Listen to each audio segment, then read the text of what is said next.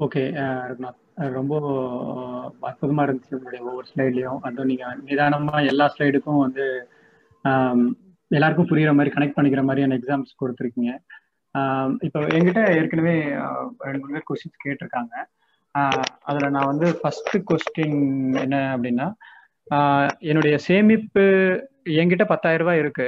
அதை நான் வந்து பத்திரமா வந்து பீரோலையோ இல்லை என்கிட்டயே வச்சிருக்கிறது தான் வந்து பாதுகாப்பா இருக்கும்னு நினைக்கிறேன். ஏன் அப்படின்னா இப்போ நான் முதலீடு நீங்க சொன்ன மாதிரி கோல்டுலயோ ஷேர் மார்க்கெட்லயோ பண்ணியிருந்தேன் அப்படின்னா அதோட மதிப்பு வந்து அதிகமாகறதுக்கும் வாய்ப்பு இருக்கு கம்மியாகிறதுக்கும் வாய்ப்பு இருக்கு.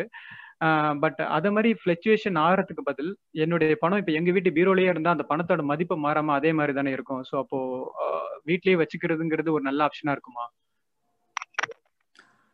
நீங்க நல்லா கேள்வி கேட்பீங்கன்னு தெரியும் செந்தில் ஆனா நல்லா கேள்வி தான் கேட்டுட்டு இருக்கீங்க நீங்க சொன்னீங்க பத்தாயிரம் நான் வீட்லயே வச்சுக்குவா.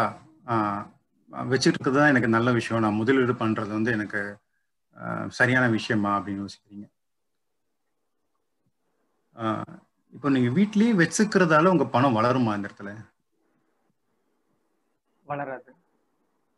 அப்ப வளரணும்னா நம்ம என்ன செய்யணுங்க முதலீட்டுக்கான பாதுகாப்பு இருக்கும்ல. இப்ப நான் என் பணத்தை எடுத்து வெளியில போடும்போது ரிஸ்க் ஏற்கனவே ரிஸ்க் இருக்குல்ல. சரி. அது எனக்கு முதலீட்டுக்கு பாதுகாப்பு இல்ல ரிஸ்க் இருக்குங்கிறீங்க. இப்போ நீங்க உங்க வீட்டுக்கு காய்கறி எடுத்துட்டு வர ஒரு ஆட்கள் பார்த்துருக்கீங்களா? கூடையில தலையில காய்கறி சுமந்து வருவாங்க. ம், அவங்க வாழ்க்கையில ரிஸ்க் எடுத்திருக்காங்க. அது உங்களால உணர முடியுமா? அவங்க என்ன பண்றாங்க? காலையில வரப்போ ஒரு ஐந்தாயிரத்துக்கு அவங்க தனக்கு இன்னைக்கு வியாபாரம் பண்றதுக்கான ஒரு காய்கறியில வாங்கி தலையில சுமந்து வந்து உங்கள்கிட்ட வியாபாரம் பண்றாங்க. அன்னைக்கு அந்த காய்கறி ஓடல இந்த காய்கறில இருந்து வருமானம் வரல அப்படின்னா என்ன நடக்கும் அவங்களுக்கு? ரிஸ்க் இருக்கு. அந்த அந்த காய்கறி அழுகுறதுக்கு அழுகி போறதுக்கு வாய்ப்பு சரிங்க செந்தில் இப்ப அவங்க வாழ்க்கையிலும் ரிஸ்க் இருக்கு இல்லைங்களா? நீங்க நீங்க மாதம் மாதம் ஒரு சம்பளம் வாங்கிட்டு இருக்கீங்க ஒரு நிறுவனத்துல பணி செஞ்சுட்டு இருக்கீங்க உங்களுக்கு வந்துட்டு இருக்கு. இது நிரந்தரம் அப்படின்னு நினைக்கிறீங்களா? இல்ல. அப்போ உங்க வாழ்க்கையில ரிஸ்க் இருக்கா இல்லையா? கண்டிப்பா. ஒவ்வொருத்தரோட வாழ்க்கையிலுமே எல்லா இடங்கள்லயுமே நம்ம ரிஸ்க் எடுத்து தான் இருக்கோம். அசாதாரண சூழல்ல தான் நம்ம வாழ்ந்துட்டே இருக்கிறோம் அப்படிங்கிறது. அப்போ ரிஸ்க் நான் வீட்லயே வச்சுக்கிறது எனக்கு பாதுகாப்புங்க. நான் முதலீடு செய்யறதுல எனக்கு ரிஸ்க் இருக்குங்க ரிஸ்க் இருக்குன்னு நினைச்சுக்கணும். நம்ம வாழ்க்கையில எடுத்து வைக்கிற ஒவ்வொரு அடியிலுமே நமக்கு ரிஸ்க் இருக்குங்கிறத உணர்ந்த நம்ம ஏன் அந்த ரிஸ்க் எடுக்க தயங்குறோம்? நீங்க வீட்டை விட்டு வெளியே வந்தாலே ரிஸ்க் எடுத்து தான் பைக் டிராவல் பண்றீங்க. Indian roads ups and downs இருக்க தான் செய்யுது ஆனா அதுல எவ்வளவு சாமர்த்தியமா நீங்க வண்டியை ஓட்டுறீங்க. உங்களுடைய பணத்தையும் சாமர்த்தியத்தை கொண்டு உங்க அறிவை கொண்டு அந்த ரிஸ்க்ல இருந்து வெளியே வர முடியும் இல்லைங்களா. அந்த பத்தாயிரம் ரூபாய நீங்க வீட்டுல வைக்கிறத விட சரியான முறையில உங்க ரிஸ்கை நீங்க கணக்கு பண்ணுங்க. உங்க வயசு என்ன? ஸோ எந்த டைமில் நீங்கள் இன்வெஸ்ட் பண்ண போறீங்க? எதில் நீங்கள் முதலீடு பண்ண போறீங்க? அந்த ரிஸ்க்கை மினிமல் பண்ணுங்க. உங்களுக்கு ரிஸ்க் மேலே பயம் இருந்தால் மினிமல் ரிஸ்க் எடுத்து ஒர்க் பண்ணி பாருங்க. என்ன கேட்டால் ரிஸ்க் எடுங்க தான் சொல்லுவேன். வாழ்க்கையில் ரிஸ்க் இல்லாமல் எந்த ஒரு தருணமும் இல்லை அப்படிங்கிறது உங்களுக்கு நான் சொன்ன உதாரணங்கள் எல்லாமே. இப்போ முதலீட்டுல வந்து இப்போ எல்லாமே முதலீடு தான். முதலீடுல வந்து இந்த முதலீடு தான் பண்ணும் இந்த முதலீடு தவிர்க்கணும்னு அது மாதிரி ஏதாவது விதிகள் இருக்கா?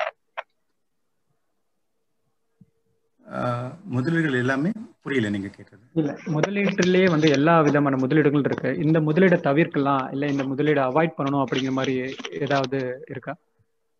இல்ல அவாய்ட் பண்ணணும் அப்படிங்கிற முதலீடுகள்லாம் எதுவுமே இல்லை. தவிர்க்கணும் அப்படின்னு நீங்க கேட்டீங்கன்னா என்ன இந்த தவிர்க்கணுங்கிற விஷயம் வந்து ஒரு பெரிய விஷயமா இருக்கு. நிறைய விஷயங்கள் சொல்லலாம் அதுல. முதலீடுகள் எல்லா முதலீடுமே தேவைதான். அவாய்ட் அப்படின்னு கேட்டீங்கன்னா டிப்ரிஷியேஷபிள் அசட்ல எதுலையுமே உங்க பணத்தை கொண்டு போய் முடக்காதீங்கன்னு நான் சொல்றேன். டிப்ரிஷியேஷபிள் அசட் அப்படின்னு நீங்க கேட்டீங்கன்னா கார் இருக்கு.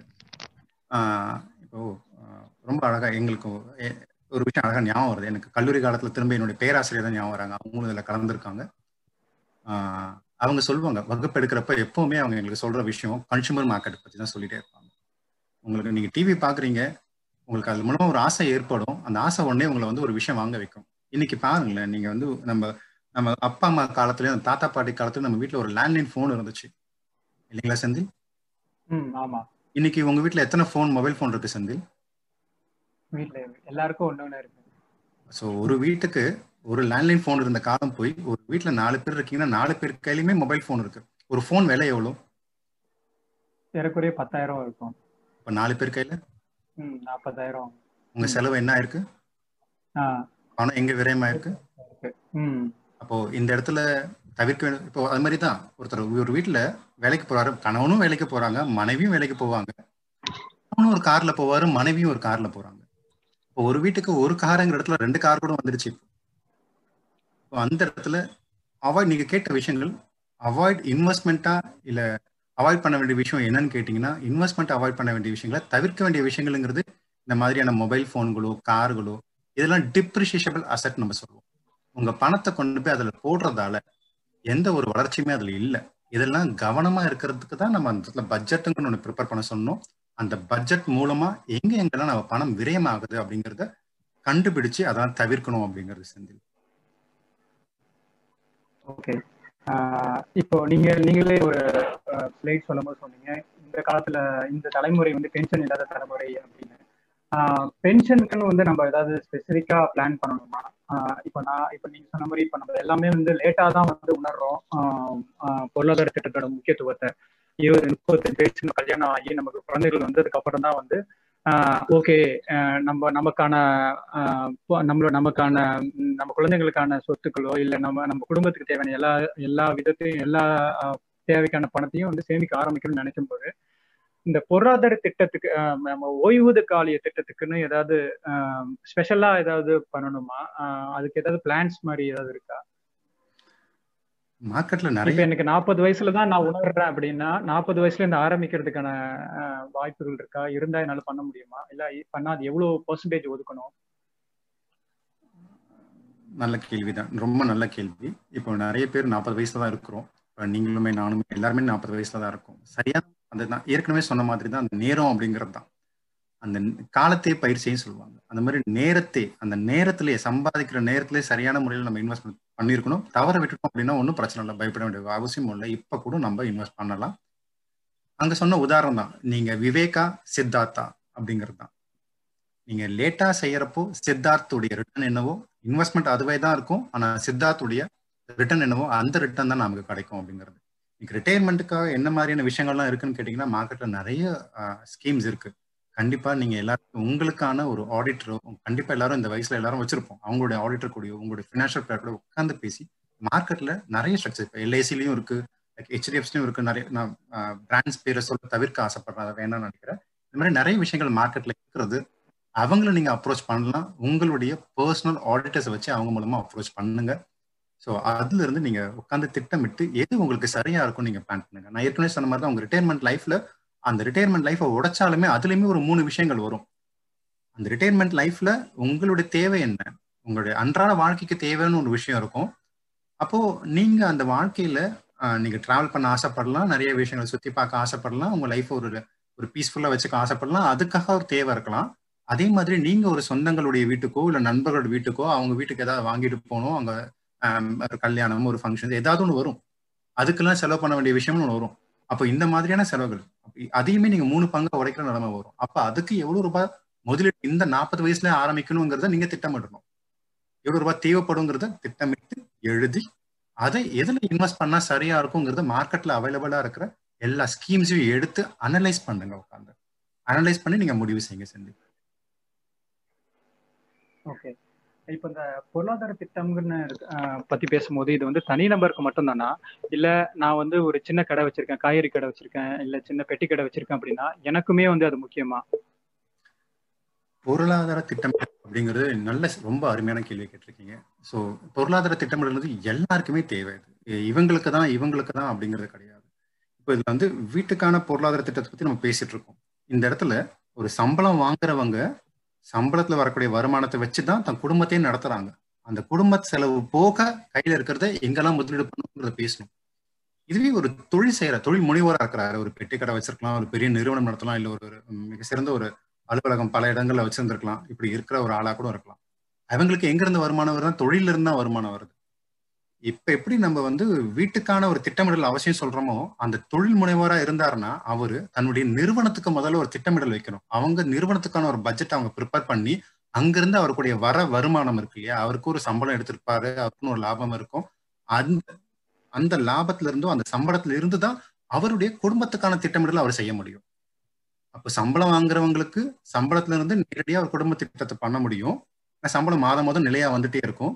இந்த இடத்துல தொழில் முனைவா இருக்கிறவர் முதல்ல அவர் என்ன செய்யணும்னா தன்னுடைய வருமானம் என்ன வருது தன்னுடைய தொழில இருந்து என்ன வருமானம் வருதுங்கிறத முழுசுல தெரிஞ்சுக்கிட்டு அதுல இருந்து ஒரு பங்கை எடுத்து குடும்பத்துக்கு என்ன தேவைங்கிறத ஒதுக்குனாதான் அவரால் தொழிலையும் சரிவர செய்ய முடியும் தன் குடும்பத்துக்கு தேவையான விஷயம் சரியான முறையில் நிர்வகிக்க முடியும். அப்போ இதுல எல்லாருமே திட்டமிடல் அந்த ஃபினான்ஷியல் பிளானிங்கிறதாகட்டும் இல்லை அதுல ஃபர்ஸ்ட் டைப்பான பட்ஜெட்ங்கிறது எல்லாருக்குமே தேவையான ஒரு விஷயம் தான் ஓகே இப்போ கடைசியா ஒரு கொஸ்டின் உங்க நீங்களே கேள்விப்பட்டிருக்கீங்க. இப்போ எங்க திரும்பினாலும் வந்து கிரிப்டோ கரன்சி கிரிப்டோ கரன்சின்னு ஒரு ஒரு இது போயிட்டு இருக்கு இப்போ வந்து ஏன்னா அதுவும் ஒரு அசட் கிளாஸ்ல வர்றதுனால அது ஒரு அசட்டா நம்ம ஃபர்ஸ்ட் கன்சிடர் பண்ணலாமா? இப்ப நீங்க சொன்ன அந்த பெர்சன்டேஜ் அந்த இன்வெஸ்ட்மெண்ட் பெர்சன்டேஜ்ல இந்த கிறிஸ்டோ கிரிப்டோ கரன்சிஸ் மாதிரி உள்ள இந்த அசட்டையும் சேர்த்துக்கலாமா? அதுல நம்ம ஃபர்ஸ்ட் இன்வெஸ்ட் பண்ணலாமா? அதுக்கு அதுவும் வந்து நமக்கு ஒரு நிலையான ரிட்டர்ன் கிடைக்குமா? அதை பத்தி கொஞ்சம் தெளிவா சொன்னீங்கன்னா நல்லா ஏற்கனவே சொன்ன மாதிரி தான் நீங்க நிறையவே கேள்வி கேட்பீங்க நல்லாவே கேட்பீங்கன்னு. இந்த கிரிப்டோ கரன்சி நீங்க கவனிச்சா இந்த பணம்ங்கிற விஷயம் எங்கிருந்து உருவாச்சுங்கிறது பேச ஆசைப்படுறேன். அங்கிருந்து கொண்டு வந்தா அது நல்லா இருக்கும் நம்ம பாட்டா சிஸ்டம் பண்டம் மாற்ற முறையில இருந்து தான் நம்ம உருவானோம். அங்க நமக்கு தேவையான பொருட்கள் என்கிட்ட அரிசி இருக்கு. நீங்க பருப்பு வச்சிருக்கீங்க. அரிசியை கொடுத்து பருப்பு வாங்கிட்டு இருந்த தலைமுறை தான் நம்ம. அங்கிருந்து தான் உருவாச்சு. இந்த பண்ட மாற்ற முறை அப்படிதான் நடந்துச்சு. இப்போ உப்பை கொடுத்து போய் தங்கம் வாங்க முடியாது. அப்ப அந்தப்பதான் யோசிச்சாங்க உப்பை கொடுத்து தங்கத்தை வாங்குற நிலைமை இருக்கு. அப்ப தங்கத்தையே பரிமாற ஆரம்பிச்சாங்க. ஸோ அப்போ பாட்டா சிஸ்டம்ங்கிறது தங்கத்தை கொடுத்து பொருள் வாங்குற சூழலுக்கு அடுத்து ரெண்டாவது நிலைக்கு உருவாச்சு. தங்கம் இருந்துச்சு. தங்கத்தை கொண்டு போய் கொடுத்துட்டு உருவா வாங்கினாங்க. அப்போ ஒரு கவனிச்சாங்க அதுலயுமே ஒரு சிரமம் தெரிஞ்சிச்சு. இப்போ தங்கத்தை கொடுத்து இப்படி பொருள் வாங்கினா இப்போ தங்கம் ஒரு இடத்துல இருக்கு அவர்கிட்ட சொல்லி சொல்லி வாங்குற மாதிரி இருக்கு அப்படின்னு யோசிச்சாங்க. இப்போ ஒருத்தர் தங்கத்தை கொடுத்துறாங்க பேப்பரை திரும்பி எழுதி கொடுப்பாரு அவர்கிட்ட தங்கம் இருக்குங்க பாக்கி பணத்துக்கு நீ இந்த பொருளை கொடுங்க அந்த பொருளை கொடுங்க வாங்க ஆரம்பிச்சாங்க. அப்படிங்கிற ஒரு பேப்பர் காகித பணம்ங்கிறது உருவாக ஆரம்பிச்சது அந்த இருக்கிற தங்கத்தெல்லாம் கொண்டு போய் ஒரு இடத்துல வச்சாங்க அது பேங்க்குங்கிற பேரை உருவாக்குனாங்க இல்லை ஒருத்தவங்க வீட்டில் வச்சாங்க அப்படிலாம் வச்சு அங்கிருந்து ஒருத்தர் பேப்பர்ல எழுதி கொடுப்பாரு அந்த பேப்பரை கொண்டு போய் கொடுத்து பொருளை வாங்க ஆரம்பிச்சாங்க. இங்க இருந்து தான் பணம்ங்கிற காகிதம் சுழற்சி உருவாக ஆரம்பிச்சிச்சு அப்படிங்கிறது. இப்போ இன்னும் நல்லா புரியுற மாதிரி சொல்லணும்னா ஒருத்தர்கிட்ட ஒரு ஒரு லட்ச ரூபாய் தங்கம் இருக்கு அந்த தங்கத்தை கொடுத்துட்டு அவர் ஒரு ஒரு லட்ச ரூபாய்க்கு பேப்பர் காகிதத்தை கொடுக்க ஆரம்பிச்சாரு.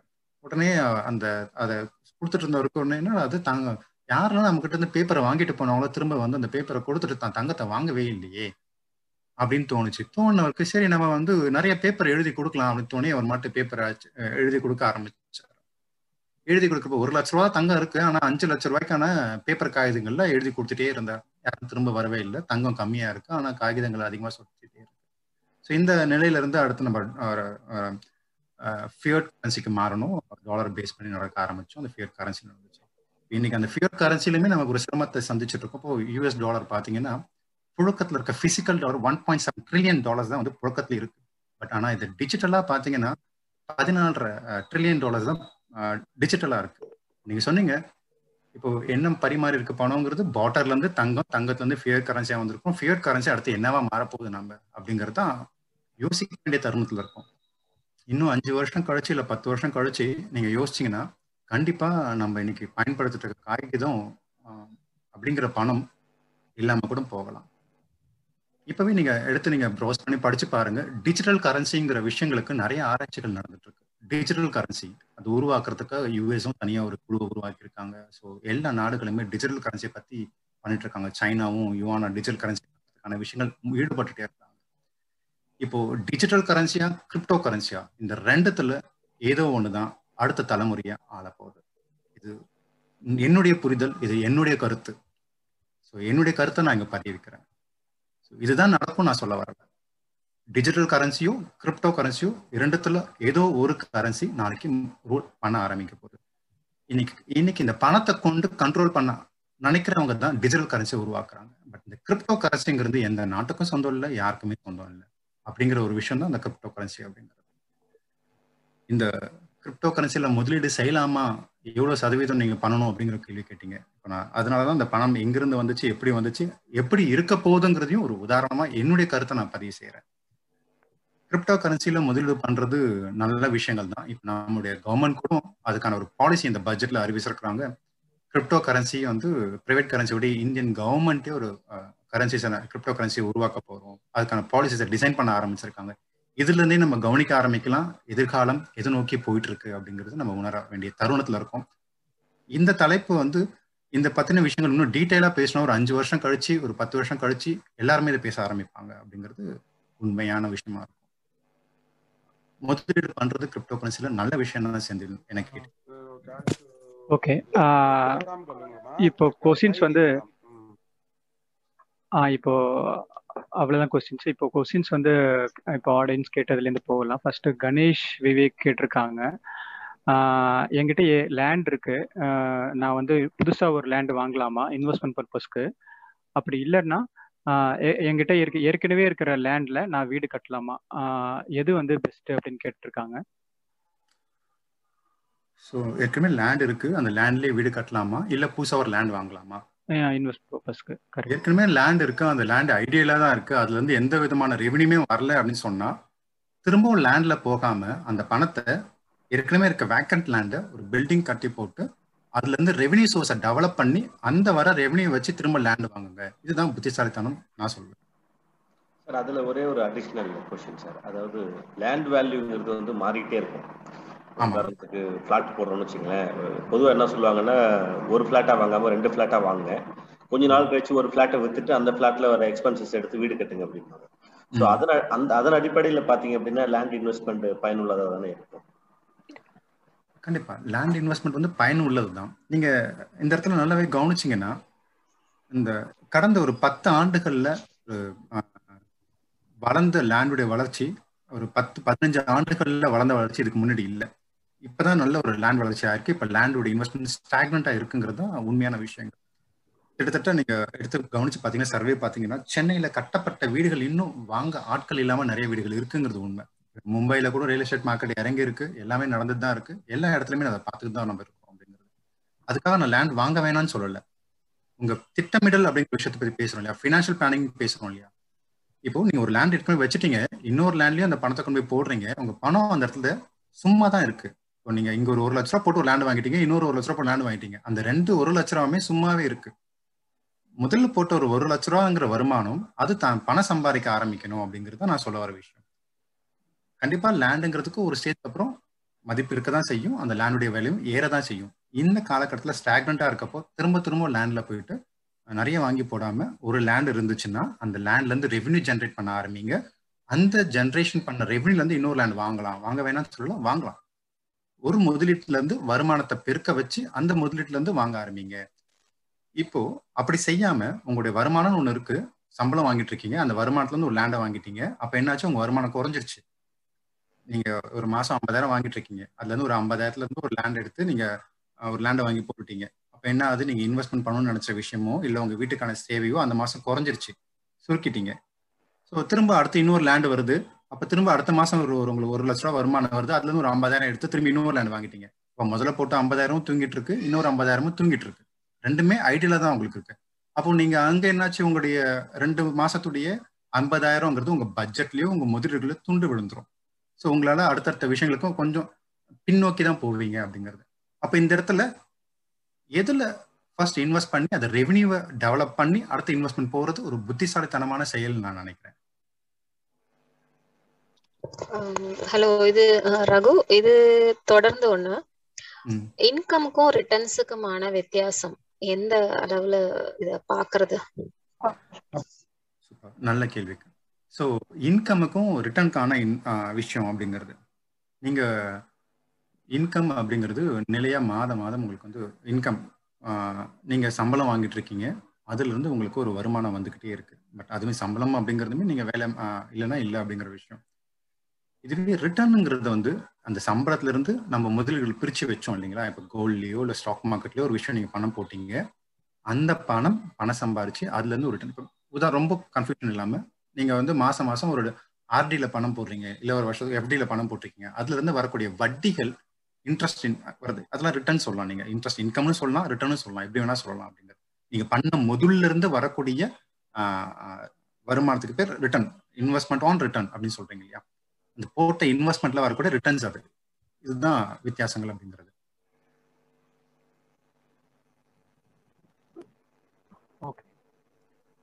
ரகு ராஜ் அப்படின்றவங்க கேள்வி கேட்டிருக்கிறாங்க.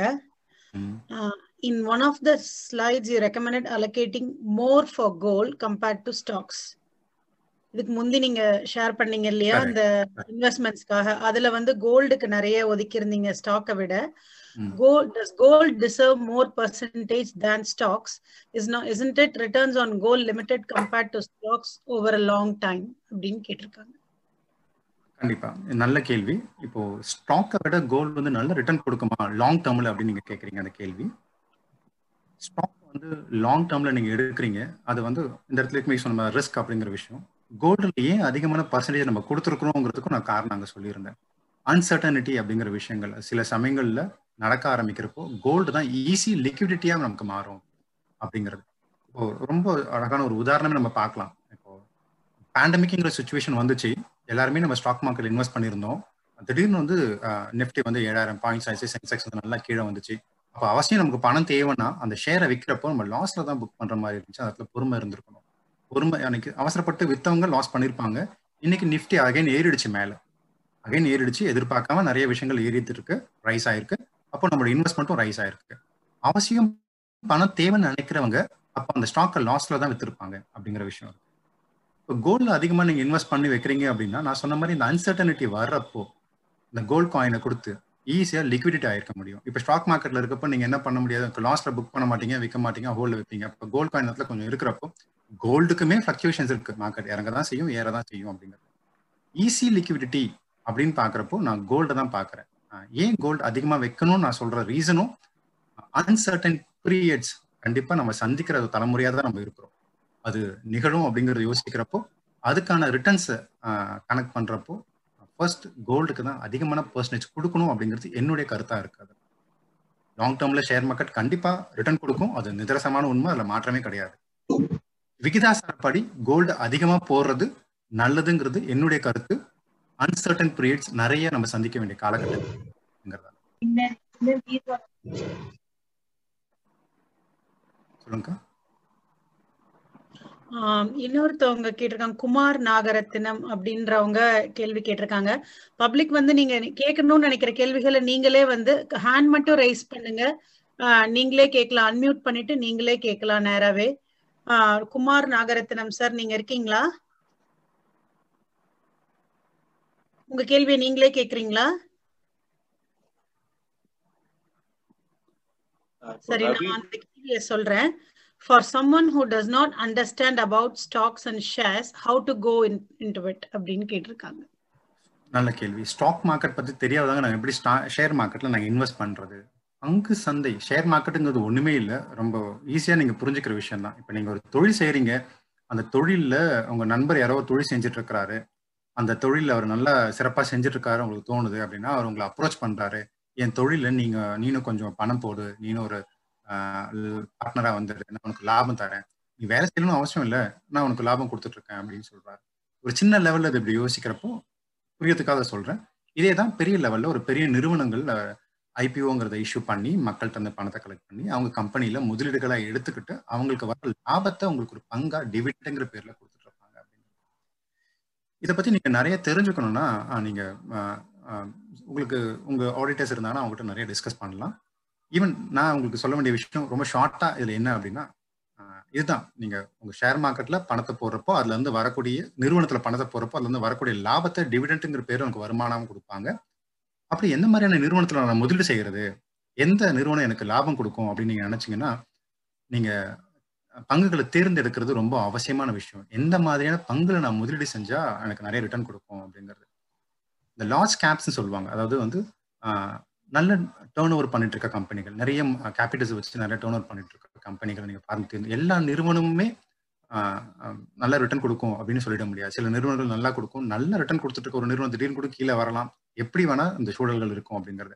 அப்ப அதெல்லாம் எப்படி கையாளணும் அதெல்லாம் எப்படி தெரிஞ்சுக்கணும் அப்படிங்கிறது ஒரு ஒரு டீடைல் ஸ்டடியா இருக்கும். ரொம்ப பெரிய டாப்பிக்காக கூட இது பேச வேண்டிய விஷயமா இருக்கும் தண்ணி ஒரு டாப்பிக்காக கூட பேச வேண்டிய விஷயம் தான் இது ரொம்ப எளிமையா புரிஞ்சுக்கிறதுக்கு டெய்லியுமே நீங்க ஒரு ஹிந்து பேப்பர் எடுங்க. ஒரு பத்து ஸ்டாக்கை நீங்களே செலக்ட் பண்ணுங்க. எந்தெந்த ஸ்டாக்லாம் உங்களுக்கு பிடிச்சிருக்கும் உங்களுக்கு தெரிஞ்ச பேரே வச்சுக்க. நீங்க எந்த பேங்க்ல அக்கௌண்ட் வச்சிருக்கீங்கன்னு பாருங்க. நீங்க டெய்லி ஏதாவது பொருள் வாங்குவீங்க பிரிட்டானியா வாங்குவீங்க ஏதாவது பிஸ்கெட்ஸ் வாங்குவீங்க. அதுல என்ன கம்பெனி பேர் இருக்குன்னு பாருங்க. இப்போ ஐடிசி இருக்கு. இந்த மாதிரி ஒரு உங்களுக்கு தெரிஞ்ச கம்பெனி பேர் ஒரு பத்து கம்பெனி எடுத்துக்கோங்க. டெய்லி ஹிந்து பேப்பர் எடுத்து ஒரு நியூஸ் பேப்பர் எடுத்து இன்னைக்கு என்ன வேலை? நேத்தி என்ன வேலை? அப்படிங்கறத ஒப்பிட்டு பாருங்க. ஏன் இது வேலை என்னங்கிறது பேப்பர்ல வர நியூஸை மட்டும் முதல்ல படிக்க ஆரம்பிங்க. இது பேசிக்கா அதை நீங்க கவனிச்சிங்கனால உங்களுக்கு கொஞ்சம் கொஞ்சம் விஷயங்கள் புரிய ஆரம்பிக்கும். அடுத்து டெக்னிக்கல் டெக்னிக்கல் பார்ட்டுங்கிறது வேற. இந்த சார்ட் பாக்குறது டீட்டெயிலா பாக்குறதுங்கிறதுலாம் அடுத்தடுத்த விஷயங்கள். முதல்ல ஏன் பங்கு ஏறுது என்ன விஷயம் இதனால இறங்குது அப்படிங்கிறது நியூஸை நீங்க அண்டர்ஸ்டாண்ட் பண்ண ஆரம்பிச்சீங்கனாலே உங்களுக்கு ஸ்டாக் மார்க்கெட் பத்தி சின்ன சின்ன புரிதல்கள் வர ஆரம்பிக்கும். ஸோ அதை பேஸ் பண்ணி நீங்க ட்ரேட் பண்ண ஆரம்பிக்கலாம். நீங்க என்ன அப்படிங்கிறது. வேற கேள்விகள்? அடுத்தது சார் டாக்டர் ராஜகோபாலன் அப்படின்னு ஒருத்தவங்க கேட்டிருக்காங்க. சார் நீங்க எனக்கு கேள்வி அமைச்சிருக்கீங்க. நீங்களே நேரா கேட்கலாம். Doctor Rajagopal K. இருக்கீங்களா? மேடம் ப்ளீஸ் சேட் பாக்ஸ்ல இருந்து நீங்களே படிச்சிருங்க. சரி okay sir thank you can we believe ஒரு நிமிஷம். Can we believe banks to be safe havens now nowadays for deposing depositing lump sum amount for long term இந்த கேள்விகளுக்கு எப்படி பதில் சொல்றதுன்னு தெரியல. லாங் டேர்ம்ல அப்படி சேஃபா ஒரு ஒரு டிப்ளமேட்டிக்கான பதில் தான் நான் சொல்ல முடியும் அப்படின்னு நான் யோசிக்கிறேன். இன்னைக்கு காலகட்டத்தில் வந்து பேங்க்ஸ்ல நிறைய ரிஃபார்ம்ஸ் நடந்துட்டு இருக்கு நிறைய வந்து சேஞ்சஸ் நடந்துட்டு இருக்கு நிறைய தவறுகள் நடந்திருக்கு. அந்த தவறுகள் எல்லாம் திருத்திட்டு இருக்காங்க. அவங்க சிஸ்டம்ஸை ரிஃபைன் பண்ணிட்டு இருக்காங்க அப்படிங்கிறது தான் பழைய சிஸ்டம்ல இருந்து புது சிஸ்டம்க்கு அப்டேட் ஆயிட்டு இருக்கு. இப்போ கவர்மெண்ட்மே சமீப காலமாக நீங்கள் அந்த பேங்க்குடைய நியூஸ்லாம் படிச்சிருந்தீங்கன்னா ஏதாவது பேங்க்ல ஒரு அசாதாரண சூழல் உருவாச்சுன்னா நீங்க எவ்வளவு பணம் போட்டு இருந்தாலுமே ஒரு ஐந்து லட்சம் தான் உங்களுக்கு பணம் கொடுக்க முடியுங்கிறதுமே ஒரு சட்டமாவே இருக்கு. ஸோ அதை நம்ம ஒத்துக்கிட்டு தான் ஆகணும். சேஃபா அப்படின்னா எந்த ஒரு விஷயமே நம்ம சேஃப்னு சொல்ல முடியாதுல்ல. கவர்மெண்ட் அந்த இடத்துல ஒரு பேங்க்ல அவங்களுடைய ரூல்ஸ் அண்ட் ரெகுலேஷன்ல நம்ம வந்து ஒரு ஐந்து லட்சம் தான் கொடுக்க முடியுங்கிறது தீர்க்கமா நமக்கு சொல்லிட்டாங்க. அவங்களே சொல்லிட்டாங்க. அப்போ நம்ம தான் இந்த இடத்துல யோசிக்கணும். லாங் ரன்ல எது நமக்கு நல்லது?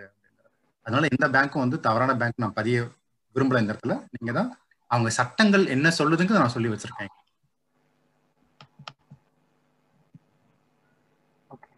அடுத்து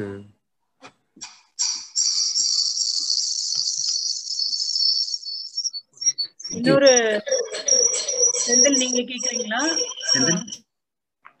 இன்னொரு கேள்வி அடுத்தது அவங்க பேர் இதுல போடல. ஒரு ஸ்மைலி ஃபேஸ் மட்டும் இருக்கு. நீங்க நேரா கேக்குறதுன்னா தயவு செஞ்சு நீங்க அன்மியூட் பண்ணிட்டு நேரா உங்க கேள்விகள் கேளுங்க. இல்லைன்னா நீங்க டைப் பண்ணிருக்கிறத நான் கேக்குறேன். எனக்கு அவங்க பேர் இதுல இல்ல. ஆ தேங்க்யூ மேடம் நான் கேக்குறேன். நான் கார்த்திஷ் நானு. சேலத்துல இருந்து பேசுறேங்க நீங்க இந்த சார் இப்ப இன்வெஸ்ட்மெண்ட் ஆப்பர்ச்சுனிட்டி சொல்லும் போது அதுல இந்த ரிஜிஸ்டர்ட் சிட் ஃபண்ட் கம்பெனில இன்வெஸ்ட் பண்றது how far it is advisable sir ஏன்னா நான் பார்த்த வரைக்கும் அந்த ஃபிஃப்டி சிக்ஸ்டி மந்த்ஸ் சிட்ல எல்லாம் இன்வெஸ்ட் பண்ணும்போது பேங்க் ஆர்டியை விட நமக்கு ஜாஸ்தி ரிட்டர்ன்ஸ் வருதுங்க. Fourteen percent fifteen percent returns வருது. ரிஜிஸ்டர்ட் சிட் ஃபண்டுங்கிற போது நமக்கு சேஃப்டியும் கூட. அத பத்தி உங்களுடைய அபிப்பிராயம் என்ன என்னவா இருக்குங்க சார்? நல்ல கேள்வி. சிட் ஃபண்ட்ஸ் வந்து இன்வெஸ்ட் பண்றது நல்ல விஷயம் தான் நான் சொல்லுவேன். அது ரிஜிஸ்டர் சிட் ஃபண்ட்ல பண்றது நல்ல விஷயங்கள். ஏன்னா அதுல ஒரு செக்யூர் விஷயமும் இருக்கு. அதுல பாதகங்களும் இருக்கு. சிக்ஸ்டி மந்த்ஸ் பண்றீங்க. இப்போ நார்மல் இன்வெஸ்ட்மெண்ட்டை விட சிட் ஃபண்ட்ல கொஞ்சம் ரிட்டர்ன்ஸ் கொஞ்சம் ஜாஸ்தி தான் கிடைக்கும். உதாரணத்துக்கு வந்து சொல்லப்போனால் இப்போ பேங்க்ல வந்து எப்படி வந்து நமக்கு ஒரு நாலு பர்சன்ட் அஞ்சு பர்சன்ட் இப்படிதான் வருது. சீனி சிட்னா ஆறு ஆறரை இந்த மாதிரி தான் இருக்கு அப்படிங்கிறது. சிட் ஃபண்ட்ல போடுறப்போ அட்லீஸ்ட் நமக்கு வந்து ஒரு ஒரு லெவன் பர்சன்ட் டுவெல் பர்சன்ட் மினிமமாக தான் கிடைக்கும். இது கீழே கிடைக்காம மினிமமாக ஒரு டுவெல் பர்சன்டாக கிடைக்கக்கூடிய ஒரு கேரண்டிங்கிறது இருக்கு. இதை தாண்டி சில விஷயங்கள்ல அவங்கவுங்க நார்ம்ஸ் அவங்க ஒவ்வொரு சிட் ஃபண்டும் தனக்குன்னு ஒரு சிஸ்டம் வச்சிருப்பாங்க. குழுக்கள் முறையிலையும் இருக்கும் இல்லை ஏலம் கேட்குற முறையிலையும் இருக்கும். இதை மாதிரி பார்த்து ஒன்னுல இருந்து ரெண்டு ரெண்டு ரெண்டரை பர்சன்டேஜ் வரைக்கும் வருமானம் ரிட்டர்ன் கொடுக்க வாய்ப்பு இருக்கு. இதுல சிட் ஃபண்ட்ல ரிஸ்க்கும் இருக்கு ரிட்டர்னும் இருக்கு. ஸோ நம்ம அகைன் நம்ம தேர்ந்தெடுக்கிற சிட் ஃபண்டை பொறுத்து தான் நம்மளுடைய ரிட்டர்னுக்கான பாதுகாப்பு அப்படிங்கிறது நான் சொல்ல ஆசைப்படுறேன் இந்த இடத்துல. இதுல ரிஸ்க்னு பார்த்தா என்ன சார் சொல்லுவீங்க? சிட் ஃபண்ட்ல இன்வெஸ்ட் பண்ணும்போது? சிட் ஃபண்ட்ல இன்வெஸ்ட் பண்ணும்போது ரிஸ்க்னு பாத்தீங்கன்னா இதுல வந்து ஒரு இருபது முப்பது பேர் சேர்ந்து தான் வந்து பணம் கட்டிட்டே வராங்க. ஒருத்தர் எடுத்து எடுத்துட்டாரு அவரால் கட்ட முடியல அப்படிங்கிறப்போ பாக்கி பேருக்கு அந்த நிறுவனம் பணம் கொடுக்க முடியாமல் தடுமாறலாம். மேபி அவங்க இதில் யார் சிட்டு எடுக்கிறாங்களோ அவங்கள்ட்ட இருந்து தேவையான கேரண்டி அவங்களுடைய சொத்தோ இல்லை கேரண்டிஸ் டீட்டெயில்ஸ்லாம் வாங்கி ரிஜிஸ்டர் பண்ணிட்டு தான் அவங்க அந்த அந்த பணத்தை அவருக்கு கொடுக்குறாங்க. அந்த மாதிரியான விஷயங்கள் நிறைய பேர் உருவாகிறப்போ அந்த நிறுவனம் தடுமாறதான் செய்யலாம் அப்படிங்கிறது. இது மட்டும்தான் அங்கே ஒரு ரிஸ்க் ஃபேக்டரா இருக்கலாம். பட் அந்த நடவடிக்கை சட்டப்படி நடவடிக்கை எடுத்து அந்த பணத்தை அவங்கள்ட்ட இருந்து வாங்கிடுவாங்க. இல்லை சொத்தை வித்து கூட வாங்கிட்டு மற்றவங்களுக்கு பணத்தை செட்டில் பண்ணுவாங்க. இதெல்லாம் சட்டப்படி இருக்கிறது தான் அப்படிங்கிறது. இதுல மினிமம் ரிஸ்க் இருக்கு. அதே டைம்ல ரிஸ்க்கும் இருக்கு அப்படிங்கிறது உண்மையான கருத்து தான் நான் இப்ப ரீசெண்டா ஒரு தகவல் தெரிஞ்சுக்கிட்டேன் சார். இப்ப Tamil Nadu chit fund companies association state ஃபுல்லா இருக்கிற சிட் ஃபண்ட் கம்பெனிஸ்க்கு எல்லாம் ஒரு அசோசியேஷன் இருக்கு. அது ஒரு ஃபெடரேஷன் மாதிரி ஆக்ட் பண்ணிட்டு இருக்காங்க அவங்க மூலமா நான் தெரிஞ்சுக்கிட்டது வந்து ரிஜிஸ்டர்ட் சிட் கம்பெனில பண்ணும்போது நமக்கு ரிஸ்கே இல்ல. சோ நம்ம இப்ப ஒவ்வொரு கம்பெனியும் ஒரு சீட் ஆரம்பிக்கும் போது அந்த ஃபைவ் லேக்ஸ் சிட்ட ஆரம்பிக்கிறாங்கன்னா ஃபைவ் லேக்ஸ் உண்டான செக்யூரிட்டி டெபாசிட் கொடுத்து தான் அவங்க பர்மிஷனே வாங்குறாங்க. ஸோ எந்த சூழலையும் நம்ம வந்து பேங்க் அளவுக்கு சேஃப்டி ஒன்னே ஒன்னு make sure you invest in registered chit fund company அப்படிங்கிறாங்க. உண்மைதான். அது கரெக்ட் தானா சார் அது? கரெக்ட் தான். இப்போ நேஷனல் இப்போ நான் இது வந்து நான் பேங்கிங் ஃபினான்ஷியல் ஆக்டிவிட்டிங்கிற செக்டர்ல தான் இருக்கு. இப்போ அந்த மாதிரி ஒரு கம்பெனி நிறுவனத்தை உருவாக்கணும்னாலுமே நம்ம வந்து அதுக்கான என் எவ்வளோ ரூபாய் நான் மக்கள் கிட்ட இருந்து ஃபண்டை நான் கலெக்ட் பண்ண போறனோ அந்த ஃபண்டுக்கான நிகரான சொத்து மதிப்போ இல்லை பணமோ நான் டெபாசிட் பண்ணிட்டு தான் அந்த நிறுவனத்தை துவங்கணுங்கிறது விதி. அது ரூல் அப்படியே இருதான் இருக்குது அப்படிங்கிறது. நான் அப்படி செஞ்சிருக்கிறேன். அந்த பணம் நான் கொடுத்துருக்குறேன். அப்போ நான் பணத்துக்கு பாதுகாப்பு தான் அப்படின்னாலுமே சில ஹண்ட்ரட் பர்சன்ட் கேரண்டி அப்படிங்கிறது இருக்கு அந்த இடத்துல நீங்க சொல்ற மாதிரி. பட் அந்த கையாளும் அந்த நிறுவனங்கள் நான் திரும்ப சொல்ல ஒரு விஷயம் எல்லா நிறுவனமே நான் வந்து அதுல ரிஸ்க் இருக்குன்னு சொல்ல வரல. சில நிறுவனங்கள் சரியான நிர்வாகம் அந்த இடத்துல அப்படின்னு ஒன்று இருக்கு இல்லையா? ஒவ்வொரு நிறுவனத்துடைய நிர்வாகம் இருக்கு. அந்த நிர்வாகம் பொறுத்து தான் ரிஸ்க் ஃபேக்டர்ஸ் மினிமலா ஹை ரிஸ்கா அப்படிங்கிறது அப்படின்னு நான் சொல்ல வரேன். அகைன் ஐ மீன் எல்லா நிறுவ செட் ஃபண்டுமே நமக்கு வந்து ரிஸ்கான விஷயம் சொல்ல வரல. அவங்களுடைய நிர்வாகத்தை பொறுத்து தான் இன்னைக்கு மார்க்கெட்ல நிறைய நிறுவனங்கள் இருக்கு. நம்மள சந்திச்சுட்டு தான் இருக்கும். சில நிறுவனங்களால பணத்துக்கு டைமுக்கு கொடுக்க முடியல. டிலே பண்ணி கொடுக்குறாங்க. முன்ன பின்ன ஆகுது. இதெல்லாம் நம்ம சந்திச்சுட்டு தான் இருக்கோம். பார்த்துட்டு தான் இருக்கோம். ஸோ அதை அடிப்படையில தான் நான் அதை பேசுறேன். ஓவராலா பார்க்கும்போது ரிட்டர்ன்ஸ் கம்பேர் பண்ணும்போது இது நல்ல அட்வைசபிள் தான் கண்டிப்பா சிட்ஸ் வந்து அட்வைசபிள் தான். மீன் கம்பேர் டு பேங்கிங் செக்டர்ஸை விட எஃப்டிஸை விட சிட் ஃபண்ட் நானுமே இன்வெஸ்ட் பண்ணிருக்கிறேன். ரெண்டரை பைசா ரெண்டரை பைசா அந்த வட்டியை நானும் என்ஜாய் பண்ணி தான் இருக்கிறேன். இல்லைன்னு சொல்லலை. அது சிட் ஃபண்ட் ரிட்டர்ன் எல்லாத்த விட நல்ல ரிட்டர்னாக தான் இருக்கு அப்படிங்கிறது உண்மைதான். Selecting the right company is the mandatory okay sir thank you நன்றி. செந்தில் வேற கேள்விகள்? குட் ஈவினிங் எல்லாருக்கும் மேடம் மேடம் உங்களை அறிமுகப்படுத்திங்க மேடம். நீங்க எங்க இருந்து பேசுறீங்க அப்படிங்கிற அந்த செய்தியை சொல்லிட்டு அப்புறம் உங்க கேள்விகளை கேளுங்க. நன்றி. என் பேரு கருணாம்பிகைங்க. கோயம்புத்தூர்ல இருந்து பேசுறேன். நன்றி. பேசுங்க. ரொம்ப அழகா சேமிப்போட முக்கியத்துவத்தை பத்தி சொல்லிட்டு இருந்தீங்க. ரொம்ப சந்தோஷம். எனக்கு ஒரு சில சந்தேகங்கள் இருக்குங்க. சிஸ்டமேட்டிக் இன்வெஸ்ட்மெண்ட் பிளான் இதுல இன்வெஸ்ட் பண்றது ஒரு வகை. பப்ளிக் ப்ராவிடென்ட் ஃபண்ட் இந்த ரெண்டுல எது நல்லதா இருக்கும் அப்படின்னு கொஞ்சம் சொல்றீங்களா? கரெக்ட் நல்ல கேள்வி madam systematic SIP systematic investment இல்ல பிபிஎஃப் அப்படிங்கிறது. ஸோ பிபிஎஃப்ல வந்து நிலையான ஒரு வருமானம் இருக்கு. இப்போ இப்போ எஃப்டியில் வந்து எப்படி நமக்கு நாலு பர்சன்ட் ஆறு பர்சன்ட் நிலையோ அது மாதிரி பிபிஎஃப்ல ஒரு எட்டு பர்சன்ட் ஏழரை பர்சன்ட் எட்டு பர்சன்ட் வந்து நிரந் நிரந்தரமான ஒரு வருமானம் கொடுத்துக்கிட்டே இருக்கும் அப்படிங்கிறது அதுல இருக்கு. இப்போ சிப்பில் அப்படிங்கிறது வந்து இட்ஸ் டிபெண்ட் அப்பான் அது அந்த ஃபண்ட் அகைன் அந்த சிப் என்ன மியூச்சுவல் ஃபண்ட் என்ன பண்றாங்க அப்படின்னா ஒரு ஃபண்ட் மேனேஜர் இருப்பாங்க. நம்ம கொடுக்குற ஃபண்ட் எல்லாம் மொபைலைஸ் பண்ணி எடுத்து அவங்க கொண்டு போய் ஸ்டாக் மார்க்கெட்ல இன்வெஸ்ட் பண்ணி அதுல இருந்து வர ரிட்டர்னை பிரிச்சு நம்ம கொடுப்பாங்க. ஸோ இதுதான் மியூச்சுவல் ஃபண்ட் பண்றாங்க. இப்போ என்ன கேட்டீங்கன்னா ஒரு நபர் ரெண்டுத்துலயுமே இன்வெஸ்ட் பண்ணணும். பிபிஎஃப்லயும் இன்வெஸ்ட் பண்ணணும் சிப்லயுமே இன்வெஸ்ட் பண்ணணும். இப்போ நம்ம ஏற்கனவே சொன்ன மாதிரி அங்கே வந்து நான் விகிதாச்சாரம் சொல்லியிருந்தேன். அப்போ பாண்ட்ஸில் மியூச்சுவல் ஃபண்ட்ஸில் ஸ்டாக் மார்க்கெட்டில் எவ்வளோ போடணும்? அதில் பார்த்தீங்கன்னா ஒரு பத்து பர்சன்ட் வந்து பாண்ட்ஸில் இன்வெஸ்ட் பண்ணணும்னு சொல்லியிருக்கேன். அப்போ வந்து பிபிஎஃப்ங்கிறது bonds PPF national pension schemes எல்லாம் இருக்காங்க இல்லையா? அது அந்த பத்து சதவிகிதம்ங்கிற அடிப்படையில் வருது. அப்போ அந்த நிலையான எட்டு பர்சன்ட் வருமானம் கொடுக்கக்கூடிய விஷயங்கள்லையும் நீங்கள் முதலீடு செய்யணும். அப்போ twelve percent fourteen percent eighteen percent கொடுக்கக்கூடிய மியூச்சுவல் ஃபண்ட்ஸ்லையுமே நீங்கள் இன்வெஸ்ட் பண்ணணும். ரெண்டு இன்வெஸ்ட்மெண்ட்டுமே உங்கள் ஃபினான்ஷியல் பிளானிங் உங்கள் போர்ட்ஃபோலியோவில் நீங்கள் வைக்கணும். அப்படிங்கிறது தான் சரியான பதில் இந்த மாதிரி சேமிப்புகளை நம்ம அடுத்த தலைமுறைக்கும் எடுத்து சொல்லலாங்களா?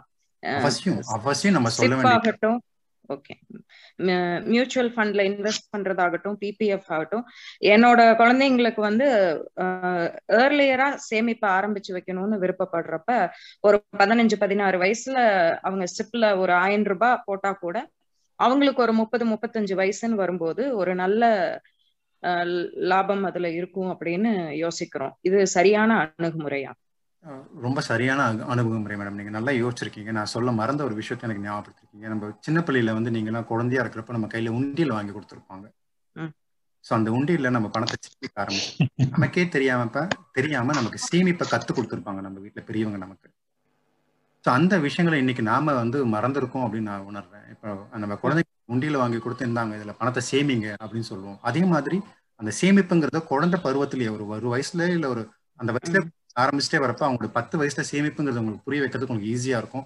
அங்கிருந்து அவங்களுக்கு ஷேர் மார்க்கெட்டோ மியூச்சுவல் ஃபண்ட்ஸோ அப்படிங்கிற விஷயங்கள் நீங்க எஜுகேட் பண்ண ஆரம்பிக்கலாம். அவசியம் தலைமுறை பிள்ளைங்களுக்கு நம்ம சொல்லி கொடுக்குற இடத்துல தான் இருக்கிறோம். பிகாஸ் சூழல் காலகட்டத்துடைய சூழல்களை பார்த்து நீங்க சேமிப்பை கத்துக் கொடுக்க வேண்டிய கட்டாயத்துல தான் இருக்கிறீங்க. நன்றிங்க. நன்றி. நன்றி. அனைவருக்கும் வணக்கம். இந்த குரூப்ல வந்து இந்த வாட்ஸ்அப் குரூப்போட டீட்டெயில் போட்டிருக்கோம் லிங்க் போட்டிருக்கோம். ஃபர்தரா நீங்க செவிக்கு உணவு நடக்கிற அந்த விசேஷங்கள் அதுல நடக்கக்கூடிய அந்த நிகழ்வுகளை நீங்க கலந்துக்கணும் அப்படின்னு நினைச்சீங்க அப்படின்னா அந்த லிங்க் மூலமா குரூப்புக்கு வந்துருங்க. அந்த தகவலோட ரவிஜன் அப்படின்னு சொல்லி ரொம்ப நேரமா கை உயர்த்திருந்தாரு அவர் இப்ப இருக்காரா தெரியல. இருக்கீங்களா? ரவிஜன் ரவிஜா. சரி அவர் இல்லைன்னா அடுத்தது நான் வந்து என் கிருஷ்ணன். உங்களை அறிமுகப்படுத்திட்டு உங்க கேள்விகளை கேளுங்க. நாகராஜன் கிருஷ்ணன்.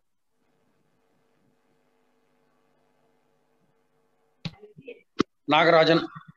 நான் கிருஷ்ணா நாகராஜனுடைய அப்பா நாகராஜன் கிருஷ்ணமூர்த்தி. சொல்லுங்க வணக்கம் பேசுங்க. மயிலாடுதுறையில இருக்கேன். ஒரு விவசாயி கம் ஒரு கம்பெனி வச்சு ரன் பண்ற ஸ்கூல் காலேஜஸ் சப்ளை பண்ற கம்பெனி நான் சொல்ல வந்தது இந்த கரிகாயை பத்தி ஆரம்பிச்சார் அவர். ஃபைவ் தௌசண்ட் ருபீஸ் கொடுத்து கரிகா வாங்குறாரு அப்படின்னும் போது தான் நடுவில் ஹேண்ட் ரைஸ் பண்ணேன். அவங்க ஃபண்ட் ரொட்டேஷன்ல நல்லா சம்பாதிக்கிறாங்க. அது ஒரு பெரிய விஷயம். அப்ப நானும் இந்த கரிகா போட்டுட்டு இருந்தேன். கேக்குதுங்களா? கரிகா போட்டுட்டு இருந்தேன். அப்போ எங்க வீட்டுக்கு டைம்ஸ் ஆஃப் இந்தியால வந்திருந்தார் பாம்பேல இருந்து. என்னெல்லாம் டிஃபிகல்ட்டி பார்க்க எதிர்பார்க்க கிடைக்கிறது உங்களுக்கு கேட்டார். அப்ப நான் சொன்னேன் சார் எனக்கு கரிகா இன்னைக்கு விற்கலன்னா நாளைக்கு எல்லாம் ரொம்ப பாதி அழுகி போயிடும். பெரிய நஷ்டத்துல இருக்க சார். அதான் ஒரு பயம். தொழில ரிஸ்க் இருக்குன்னு. சிரிச்சார். என்ன சார்னு என் தொழில் அதோட மோசம். யாரு கார்த்தால பதினோரு மணிக்கு டைம்ஸ் ஆஃப் இந்தியா வாங்குவான். என்னோடது நாலு மணி நேரம் மார்க்கெட்டு தான். உனக்காவது டுவெண்ட்டி ஃபோர் ஹவர்ஸ் இருக்கு ஞாபகத்துல வச்சுக்கோன்னு பெரிய அது பெரிய பாடமா இருந்தது மனசுல எனக்கு. அதுல இருந்து நம்ம செய்யறது ஒண்ணும் ரிஸ்கே இல்ல. அவர் எப்பேற்பட்ட ரிஸ்க்ல பண்றார்? அது பெரிய சமாச்சாரம் அப்படின்னு நினைச்சிட்டேன். அதை பகிர்ந்து போமாகி அப்படின்ற ஆசையில தான் ரொம்ப நன்றி சார் நீங்க நல்ல விஷயம் சொல்லி கொடுத்தீங்க. அடுத்த வாட்டில இருந்து நான் டைம்ஸ் ஆஃப் இந்தியா பாடத்தை என் மைண்ட்ல வச்சுக்கிட்டு சொல்ல ஆரம்பிக்கிறேன். ரொம்ப சிறப்பு. மகிழ்ச்சி. அடுத்ததா கணேஷ் விவேக் மறுபடியும் கை உயர்த்துறீங்க இப்போ உங்களுக்கு ஏதாவது அடிஷ்னலா கேள்வி இருந்ததுன்னா குயிக்கா கேட்டுருங்க. அதுக்கப்புறம் வந்து மணிகண்டன் புருஷோத்தமன்ட்ட போறேன். கணேஷ் விவேக் அவர் இல்ல அப்படின்னா மணிகண்டன் புருஷோத்தமன். சார் உங்க கேள்வி கேளுங்க. மணிகண்டன் சார் உங்க கேள்வி கேளுங்க. சார் நம்ம மணிகண்டன் வந்து கேக்குதா? கேக்குது. சொல்லுங்க. மணிகண்டன் பெங்களூர்ல இருந்து பேசுறேன். ஆக்சுவலி செஷன் நல்லா இருந்தது ஃபினான்ஷியல் பிளானிங் பட்ஜெட்டிங் அதெல்லாம் கரெக்டா கவர் பண்ணியிருக்கீங்க.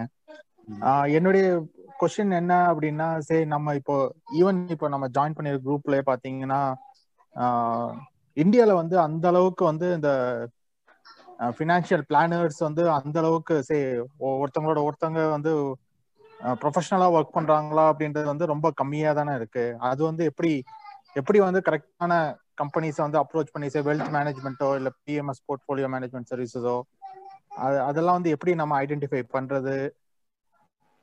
ஏன்னா நான் வந்து என் யூஎஸ் கொலீக்ஸோட வந்து பேசுறேன் அப்படின்னா தே அவங்க வந்து சொல்லுவாங்க I gave it to that management system அப்படின்வாங்க லைக் ஃபைனான்ஷியல் பிளானர் கொடுத்துட்டேன். நான் வந்து சம்பாதிப்பேன். ஓகே நீங்க சொன்ன மாதிரி வந்து forty percent or fifty percent வந்து சேவிங்ஸ் இருக்கு. வாட் எவர் த அமௌண்ட் அந்த அக்கௌண்ட்ல நான் போட்டுட்டேன். அது அவங்களோட பிரச்சனை அப்படின்ட்டு அவங்களுக்கு அவங்க கிட்ட கொடுத்துட்டேன். இவங்க தே வில் ஜஸ்ட் கிவ் வந்து ஒரு மேலோட்டமா ஓகே நீங்க வந்து இவ்வளவு வந்து கோல்டுல பண்ணுங்க இவ்வளவு ஸ்டாக்ல பண்ணுங்க இவ்வளவு இதுல பண்ணுங்க அப்படின்னு சொல்லிட்டு அவங்க ஒதுங்கிடுவாங்க சரி இவன் தான் நான் என்னுடைய அக்கௌண்டா இருந்தாலும் they will give it to others அந்த மாதிரி நம்ம இந்தியால வந்து இன்னும் ஃபுல்லா ஃபிளரிஷ் இல்ல. அது அதை பத்தி உங்க ஒப்பீனியன் என்ன? நல்ல கேள்வி. இது ஆக்சுவலி அவசியம் அட்ரஸ் பண்ண வேண்டிய கேள்வி தான். நீங்க யோசிக்கிற மாதிரி இந்தியாவில் அது மாதிரி நிறைய இல்லாம இருக்கலாம் பட் இருக்கிறாங்க. குறிப்பிட்ட ஆட்களும் இருக்காங்க. நிறுவனமாகவும் செய்யற ஆட்களும் இருக்கிறாங்க. இல்ல தனிநபராகவும் செய்யற ஆட்கள் இருக்கிறாங்க. பட் அந்த ரைட் நீங்க சொன்ன மாதிரி ரைட் பர்சன்ஸ் தேர்ந்தெடுக்கிறது தான் கண்டுபிடிக்கிறது நம்முடைய ஆஹ், ஆஹ், வேலையா இருக்கும் அப்படிங்கிறது இப்படி ஒரு நபரை நீங்க சந்திச்சு தேர்ந்தெடுத்துட்டீங்கன்னா அந்த வேலை அங்க மினிமல் ஆகுது. அதே மாதிரி நீங்க ஒரு நபரை தேர்ந்தெடுத்துட்டு அவங்கள்ட்ட விட்டுட்டு அப்படியே உட்காந்துடும் கூடாது நம்ம. அவங்கள்ட்ட கொடுத்துட்டு அவங்க பார்ப்பாங்க அப்படிங்கிறது. எவ்ரி மந்த் அந்த மாதம் ஒரு முறையா மூணு மாதம் ஒரு முறையா நீங்க எது பண்ணிருக்கீங்க, என்ன செஞ்சிருக்கீங்க அப்படிங்கறத அவங்க கூட உக்காந்து அதை சரி பார்த்து சரியான ட்ராக்ல போயிட்டு இருக்கா இல்லையா அதை ரிவைஸ் பண்ணுங்க அப்படின்னு சொல்லி நீங்க மானிட்டர் பண்ணிட்டே இருக்கணும் அப்படிங்கிறது அவங்க கேள்விக்கான பதில் ரொம்ப ஷார்ட்டா நான் சொல்லணும்னா நபர்கள் இருக்கிறாங்க. மேபி குறையா குறைவா இருந்தாலுமே அதுக்கான நபர்கள் இருக்கிறாங்க. அதை நம்ம தேர்ந்தெடுக்கிறது தான் நம்மளுடைய வேலை இருக்கு அப்படின்னு நான் யோசிக்கிறேன். கேள்வி? உங்களுக்கான. பதில் கிடைச்சிச்சா? ஓரளவு கிடைச்சிது. அது வந்து வெரி இது சரியில்லைங்கிறது நம்ம சொல்லிக்க முடியாது யாரையுமே. பட் எல்லாருமே அவங்கவுங்க வேலைகளை அவங்க கரெக்டா தான் செஞ்சுட்டு இருக்காங்க பட் நம்ம கையில ஆஸ் எ கஸ்டமரா ஆஸ் எ கன்சூமரா யாரை சிறந்த ஆளுங்கிறது தேர்ந்தெடுக்கிறது நம்ம கையில தான் இருக்கு.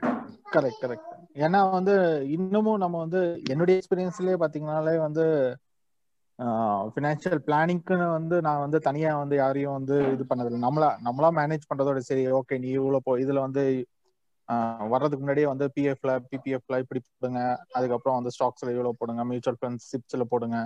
இது நம்மளா மேனேஜ் பண்ற மாதிரி தான் இருக்கு. பட் வந்து நான் அதான் சொல்றேன். யூஎஸ் கொலீக்ஸ் அவங்களோட பேசும்போது தே ஓகே நாங்க வந்து அவங்களுக்கு கொடுத்துடுவோம் அப்படின்ட்டு.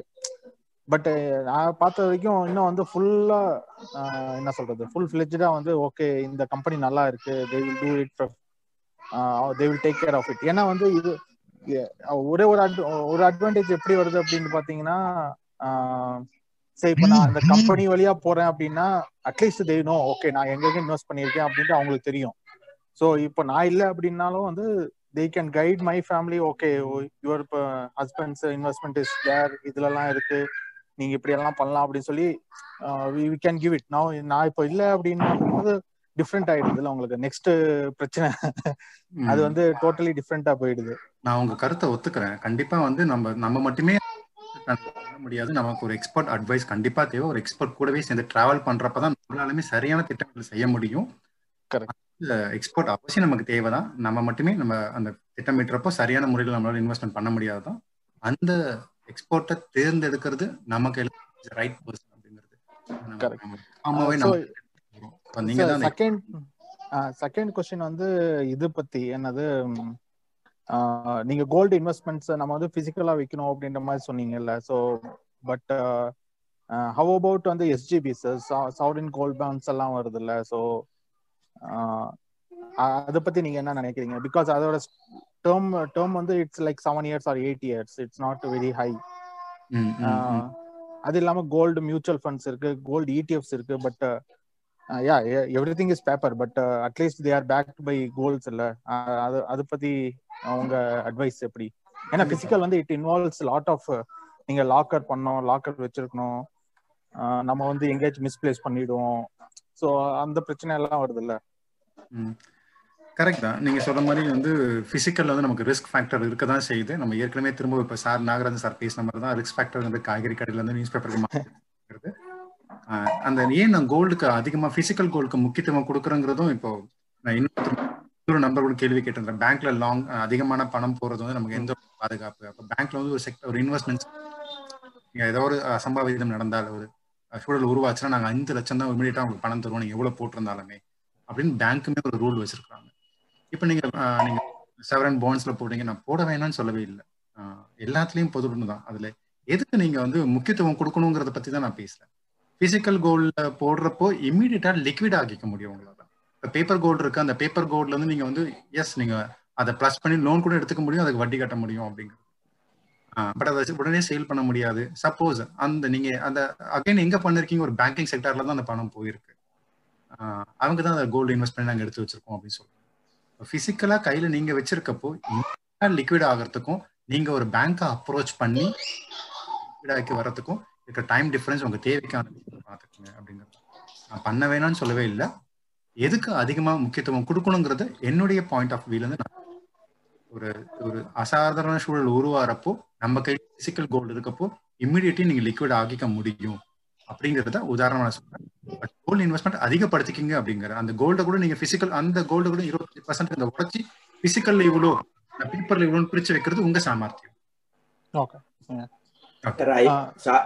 to interfere here. Sorry for the interference with your permission.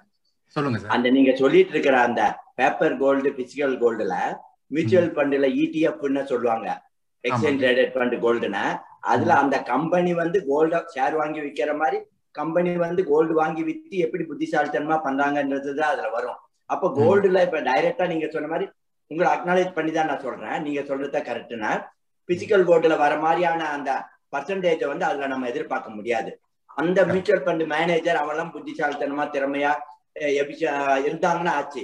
அதனால அதுல உள்ள ரிஸ்க் எப்பவுமே இருக்கவே இருக்கு. இது அப்புறம் என்னுடைய கேள்வி கூட ஒண்ணு கேட்கணும். முடிஞ்சவன பர்மிஷன் கொடுத்தா கேட்கறேன் நீங்க பேசுறது டாக்டர் ராஜகோபாலுங்களா? ஆமாங்க ஆமாங்க. ஆமா உங்களை வந்து நான் இப்போ மார்க் பண்ணியிருக்கேன். இப்ப நீங்க கேள்வி தொடர்ச்சியா கேட்டுடலாம் சார் கேளுங்க. கேட்டுடலாமா? ஓகே இப்ப எனக்கு முன்னாடி நான் பேசினதுக்கு அப்புறம் மறுபடியும் சேலத்துல இருந்து கார்த்திஸ்னு ஒருத்தர் ரெஜிஸ்டர்ட் டிஃபன்ஸ் பத்தி பேசினாரு. அதுல சேவிங்ஸ் பண்றது பத்தி. அது சம்பந்தமா எனக்கு ஒரு டவுட் நிறைய இடத்துல ஆடிட்டர்ஸ் வந்து இந்த மாதிரி சிட் ஃபண்ட்ஸ்ல சிட்டு போடுறது போடாதீங்கன்ற மாதிரி ஆடிட்டர்ஸ் பார்வையில ஏதோ ஒரு அப்ஜெக்ஷன்ஸ் சொல்றாங்க. அது என்ன காரணமா இருக்குன்றது தெரிஞ்சுக்கலாமா? அப்ஜெக்ஷன்ஸ் அப்படிங்கறத நான் சொல்ல மாட்டேங்க. சிட் ஃபண்ட்ல கண்டிப்பா முதல் போடலாம். இன்னும் சைடில் நான் சொல்லக்கூடிய விஷயம் சரியான நிறுவனத்தை தேர்ந்தெடுங்க அப்படிங்கிறது தான். நானுமே சொன்னேன் நானுமே முதல் போட்டிருக்கேன். சிட் ஃபண்ட்ல நானுமே இன்வெஸ்ட் பண்ணிட்டு இருக்கேன் நானுமே வந்து ஒரு பர்சன்ட்ல இருந்து ரெண்டரை பர்சன்ட் வரைக்குமான லாபத்தை அனுபவிச்சுட்டு தான் இருக்கிறேன் அப்படின்னு நான் சொல்றேன். என் சைட்ல okay sir that is okay என்னுடைய ஆங்கிள் வந்து ஆடிட்டர்ஸ் பாயிண்ட் ஆஃப் வியூல ஏன் அவங்க அப்ஜெக்ட் வேண்டான்றாங்க அப்படின்னு இது அந்தந்த தனிப்பட்ட ஆடிட்டருடைய பாயிண்ட் ஆஃப் அவங்க மைண்ட்ல மூளையில அவங்க என்ன யோசிச்சிருக்காங்கிறத கிரகிச்சு தான் நம்ம அதை பேச முடியும். ஏன் என் பாயிண்ட் ஆஃப் வியூல போடலாம். சரியான நிறுவனத்தை தேர்ந்தெடுங்க அப்படிங்கிறது தான் என் பதிலா இருக்கும் அதுல. அது கரெக்ட் தான் எப்பவுமே தேங்க்யூ தேங்க்யூ நன்றி நன்றி சார். சார் நான் சேலத்துல இருந்து அதுக்கு பதில் நான் சொல்லலாங்களா சார்? கண்டிப்பா. உங்களை உங்களை அறிமுகப்படுத்துங்க சார். சார் நான் கார்த்திஷ் சார் நான் சேலத்துல இருந்து நான் எங்க ஆடிட்டர்கிட்ட பேசும்போது அவங்க என்ன சொன்னாங்கன்னா உங்களுக்கு வந்து அக்கௌண்ட்ல உங்களுக்கு அமௌண்ட் வரணும் இருப்பு இருக்கணும் சிட்டு போடும்போது. நீங்க அந்த சிட்டு போட்டு நீங்க எடுத்துட்டீங்கன்னா உங்க அக்கௌண்ட்டுக்கு இருப்பு வந்துரும் உங்களுக்கு. சோ நீங்க அதுல இருந்து நீங்க பிசினஸ் பண்ணி கட்டின மாதிரி நீங்க காமிச்சிக்கலாம். மற்ற ஃப்ரெண்ட்ஸ் ஆடிட்டர்ஸ்லாம் அந்த மாதிரி சொல்லி நான் கேள்விப்பட்டிருக்கேன். நம்ம ஆடிட்டர் கிட்ட நான் டிஸ்கஸ் பண்ணும்போது சொன்னாங்க. நீங்க ரிஜிஸ்டர்டு சிட் கம்பெனில போடுங்க. அக்கௌண்ட்ல உங்களுக்கு பேலன்ஸ் வச்சுக்கோங்க. உங்க பிசினஸ் டர்ன் ஓவர் தகுந்த மாதிரி நீங்க இன்வெஸ்ட் பண்ணுங்க அப்படின்னு சொல்லி சொல்லியிருந்தாங்க. உண்மைதான் உண்மைதான். இப்ப நீங்க சொல்ற பதில் ஒரு இன்னொரு விஷயத்த நீங்க சேர்க்கணும்னா இப்ப இந்த ரிஜிஸ்டர் சீட் ஃபண்டுக்கும் அன்ரிஜிஸ்டர் சீட் ஃபண்டுக்கும் இருக்கு. அன்ரிஜிஸ்டர் சீட் ஃபண்டுக்கு நீங்க முதல் போட்டீங்கன்னா உங்க கணக்குல பேலன்ஸ் ஷீட்ல கொண்டு வர முடியாது. அதனால அதை போடாதீங்கன்னு சொல்லுவாங்க அந்த பாயிண்ட்ல பாத்தீங்கன்னா. ரிஜிஸ்டர் சீட் ஃபண்ட்ல போட்டீங்கன்னா கண்டிப்பா அந்த ரிஜிஸ்டர் சீட் ஃபண்டுக்கு நீங்க உங்க கணக்குல இருந்து வருமானத்துல இருந்தா பணம் கொடுத்துருப்பீங்க. கரெக்ட் அப்போ பை டிஃபால்ட்டா பேலன்ஸ் ஷீட்ல அது வந்து தான் ஆகும். ஸோ அதனால அது போறதுல ஒரு தவறும் இல்லை. அன்ரிஜிஸ்டர் சிட் ஃபண்ட்ல பணத்தை போட்டுட்டு அந்த கணக்கை கொண்டு போய் நீங்க கொடுத்திருந்தால் அவர் அதை காமிக்காதீங்க போடாதீங்கன்னு தான் சொல்லுவார். இதுதான் ஆடிட்டர் பாயிண்ட் ஆஃப் வியூல நீங்க அக்கௌண்டிங் பார்ட்ல பாத்தீங்கன்னாக்கா. நீங்க சொன்னது சரிதான் சார் ஓகே நன்றி அடுத்தது ஆக்சுவலா நம்ம அர்ஷியா ஸ்ரீசாந்த் அண்ட் ராஜ். ரெண்டு பேரும் ஒரே கேள்வி கேட்டிருக்காங்க சாட் பாக்ஸ்ல அவங்க என்ன கேட்டிருக்காங்க அப்படின்னா which could be the best halal investment எது வந்து பெஸ்ட் ஹலால் இன்வெஸ்ட்மெண்ட் அப்படின்னு ரெண்டு பேருமே ஒரே கேள்வி கேட்டிருக்காங்க. அதோட அதுக்கான பதில் சொல்லுங்க. அடுத்தது நான் வேற நபர்கிட்ட போறேன்? நன்றி. ஸோ ஹலால் இன்வெஸ்ட்மெண்ட்ஸ் அப்படின்னா லைக் நீங்க என்ன பதில் இதில் எதிர்பார்க்குறீங்க அப்படின்னு நான் யோசிக்கணும். ஸோ எனக்கு தெரிஞ்சு சாரி ஜஸ்ட் இன்டர்ட் பண்ணலாம்ல. சொல்லுங்க தாராளமா சொல்லுங்க. ஆக்சுவலி ஹலால் இன்வெஸ்ட்மெண்ட் அவங்க வந்து mostly Islamic based banking say banks வந்து they don't want to give it for வட்டிக்கு வந்து விடக்கூடாது அப்படின்னுவாங்க. ஸோ அந்த அது இல்லாம வந்து ப்ளஸ் வந்து சே லிக்விட் கம்பெனிஸ்ல இன்வெஸ்ட் பண்ணக்கூடாது. ஸோ அப்படி பார்த்தீங்க அப்படின்னா எனக்கு தெரிஞ்சு அஹ், சில மியூச்சுவல் ஃபண்ட்ஸ் வந்து இருக்கு. தே சே டாடா வந்து டாட்டால கூட வந்து ஒரு மியூச்சுவல் ஃபண்ட் இருக்கு. Tata sharia fund actually in fact நிஃப்டிலேயே பாத்தீங்கன்னா ஷெரியா ஃபண்ட்ஸ்னே வந்து ஷெரியா ஏடிஎஃப்னே வச்சிருக்காங்க அவங்க. So I think that will sharia funds வந்து பண்ணுவாங்கன்னு நினைக்கிறேன் அது. ரைட் அவங்களுடைய பாயிண்ட் ஆஃப் வியூல இருந்து அவங்களுக்கு வட்டி வருமானங்கள் வரக்கூடாதுங்கிறது அவங்க முதல் விஷயமா இருக்கும். அப்படி நேரடியாக வட்டி வர வருமானம் இல்லாம அவங்க இப்போ நீங்கள் ஒரு ஷேர் மார்க்கெட்டில் இன்வெஸ்ட் பண்ணலாம் அதை நீங்கள் சொல்கிற மாதிரி தேர்ந்தெடுத்து இப்போ டுபோக்கோவோ லிக்வேஸ் லிக்கோஸோ இல்லாத கம்பெனிஸை செலக்ட் பண்ணி நீங்கள் இன்வெஸ்ட் பண்ணலாம் அப்படிங்கிறது அதில் நீங்கள் வட்டிங்கிறது வரல உங்களுக்கு நீங்கள் போட்ட முதல்ல இருந்து அந்த கம்பெனியுடைய லாபத்திலேருந்து ஒரு பங்கு டிவிடெண்டா உங்களுக்கு வருது. ஸோ அந்த மாதிரியான இன்வெஸ்ட்மெண்ட்டுகள் எல்லாமே நீங்கள் கேட்குற மாதிரி ஒரு ஹலால் இன்வெஸ்ட்மெண்ட்டாக தான் அது இருக்கும் அப்படிங்கிறது. இதுதான் நான் புரிந்த புரிதல்ல நான் உங்களுக்கு சொல்லக்கூடிய விஷயமா எனக்கு தெரியுது. இன்னும் டீப்பா அந்த ஹலால பத்தின ஃபுல் விஷயங்கள் தெரிஞ்சாதான் என்னால சரியான பதில் சொல்ல முடியும். எனக்கு அது தெரியலங்கிறது நான் ஒத்துக்கிட்டு ஆகணும் மன்னிச்சிருங்க. தேங்க்யூ சார் அடுத்தது நான் வந்து ரஷீத் கான்ட்ட போறேன். நீங்க கேளுங்க உங்க கேள்வியில கேளுங்க.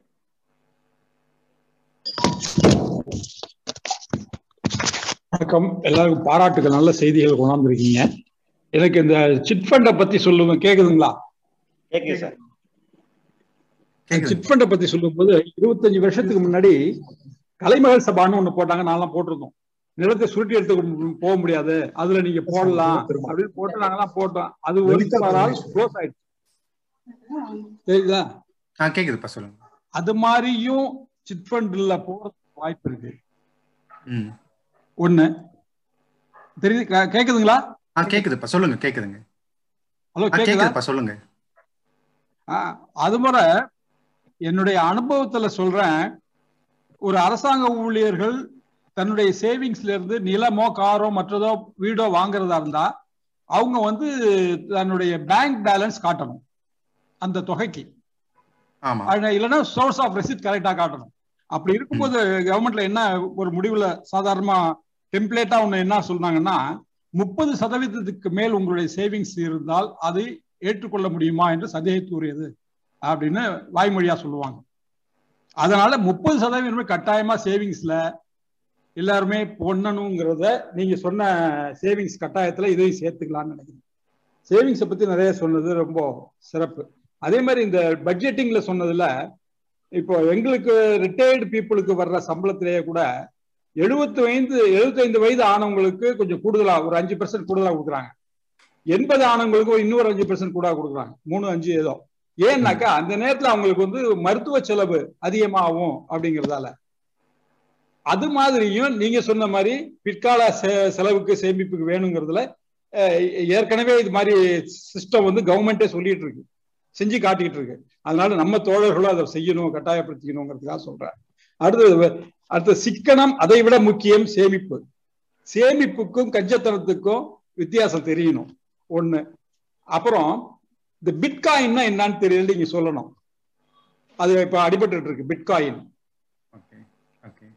ரெண்டாவது இப்போ வருமானங்கள் எப்படி உண்டு பண்ணலாம் அப்படின்னு சொல்லும் போது என்னுடைய பார்வை எதுவுமே செய்ய முடியாம ஒரு ஒரு தொழிற்சக தொழில் ரீதியான படிப்பு இல்லாம தடுமாறவங்க இருக்குமே ஆனால் என்னுடைய பார்வையில அனுபவத்துல உண்ண உணவு உடுக்க உடை இருக்க இடம் இரு இந்த மூணுக்கமான வாய்ப்புகள் என்ன இருக்கோ அந்த தொழில் வகையாவோ வேலை வகையாவோ செஞ்சா வருமானம் ஈட்டலாம் இந்த காலகட்டத்தில். எந்த காலகட்டத்திலையும் அதுக்கு ஈட்டலாங்கிறத ஒரு செய்தி சொல்லணும்.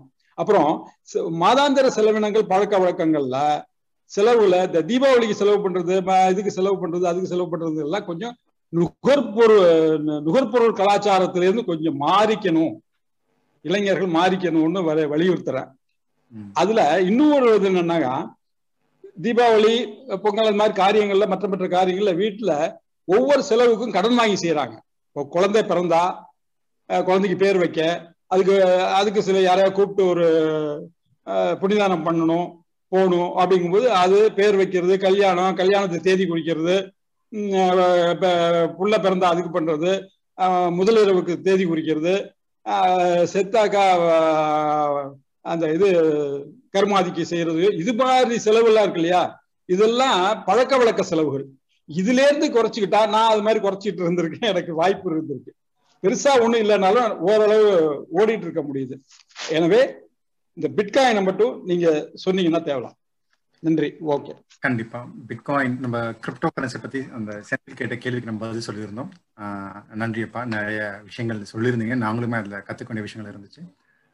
பிட்காயின் வந்தோம்னா கிரிப்டோ கரன்சி அப்படிங்கிறது கண்ணுக்கு தெரியாத ஒரு கரன்சி தான் அப்படிங்கிறது எல்லாருக்கும் தெரிஞ்ச விஷயம். பிட்காயின் எதுல இருந்து உருவாக்குறாங்கன்னா பிளாக் செயின் அப்படிங்கிற ஒரு டெக்னாலஜி மூலமா அதை பயன்படுத்துறாங்க. பிட்காயின் இன்னைக்கு வந்து பிட்காயின்ல நீங்க பிட்காயின் என்னன்னு தெரிஞ்சுக்கணுமா? இல்ல கிரிப்டோ கரன்சினா என்னன்னு தெரிஞ்சுக்கணுமா? எனக்கு இதுல ஒரு பிட்காயின் பத்தி என்ன டீடைல் நம்ம தேவைப்படுது பிட்காயின்ங்கிறது என்னன்னு தெரியல.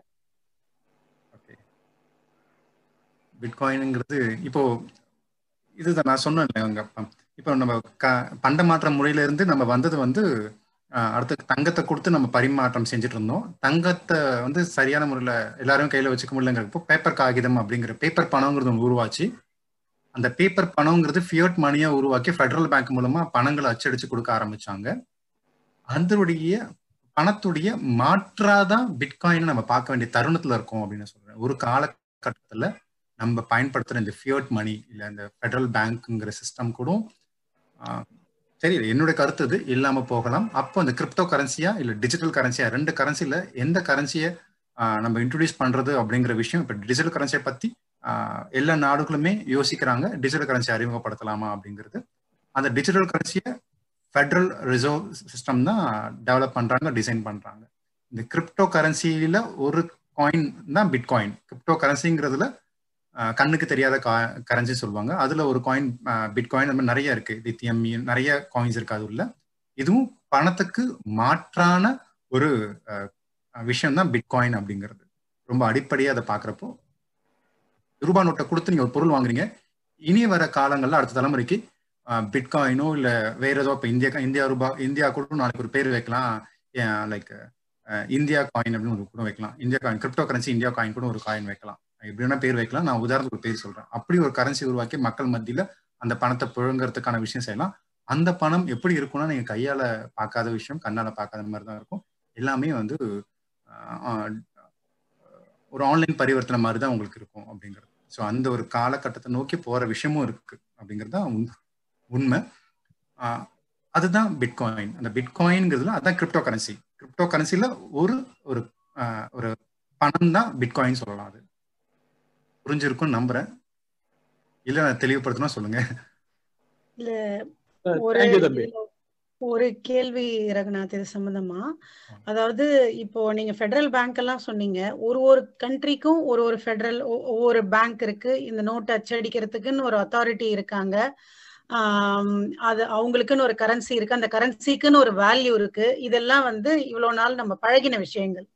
இப்ப அதுல இருந்து ஒரு ஜெயண்ட் லீப் எடுக்க போறோம் அப்படின்னா அதாவது இப்ப கிரிப்டோ கரன்சி எப்படி அப்படின்னா வேர்ல்டு பூரா அதுக்கு ஒரே வேல்யூ தான். அந்த கரன்சிக்கு எல்லா நாட்டிலையும் செல்லுபடி ஆகும் எல்லா இடத்துலயும் செல்லுபடி ஆகும் அதுக்கு அதனுடைய வேல்யூ வந்து எங்க போனாலும் இது ஒரே வேல்யூவா தான் இருக்கும். கரெக்டா என்னுடைய புரிதல் கரெக்டான்னு எனக்கு தெரியல. ஆமா. இது வந்து இப்பவே நம்ம வந்து இது இப்படிதான் நடக்கும். எல்லா நாட்டுக்கும் இப்படிதான் மதிப்பு இருக்குங்கிறத நம்ம சொல்ல முடியாது. ஏன்னா இதை வந்து சட்டமா இன்னும் எல்லா நாடுகள்லயும் ஒரு வரையறுக்கல. இப்ப எப்படி எல்லா நீங்க சொன்ன மாதிரி எல்லா நாட்டிலயும் வந்து இப்ப நம்ம நாட்டுல ரிசர்வ் பேங்க் இருக்கு.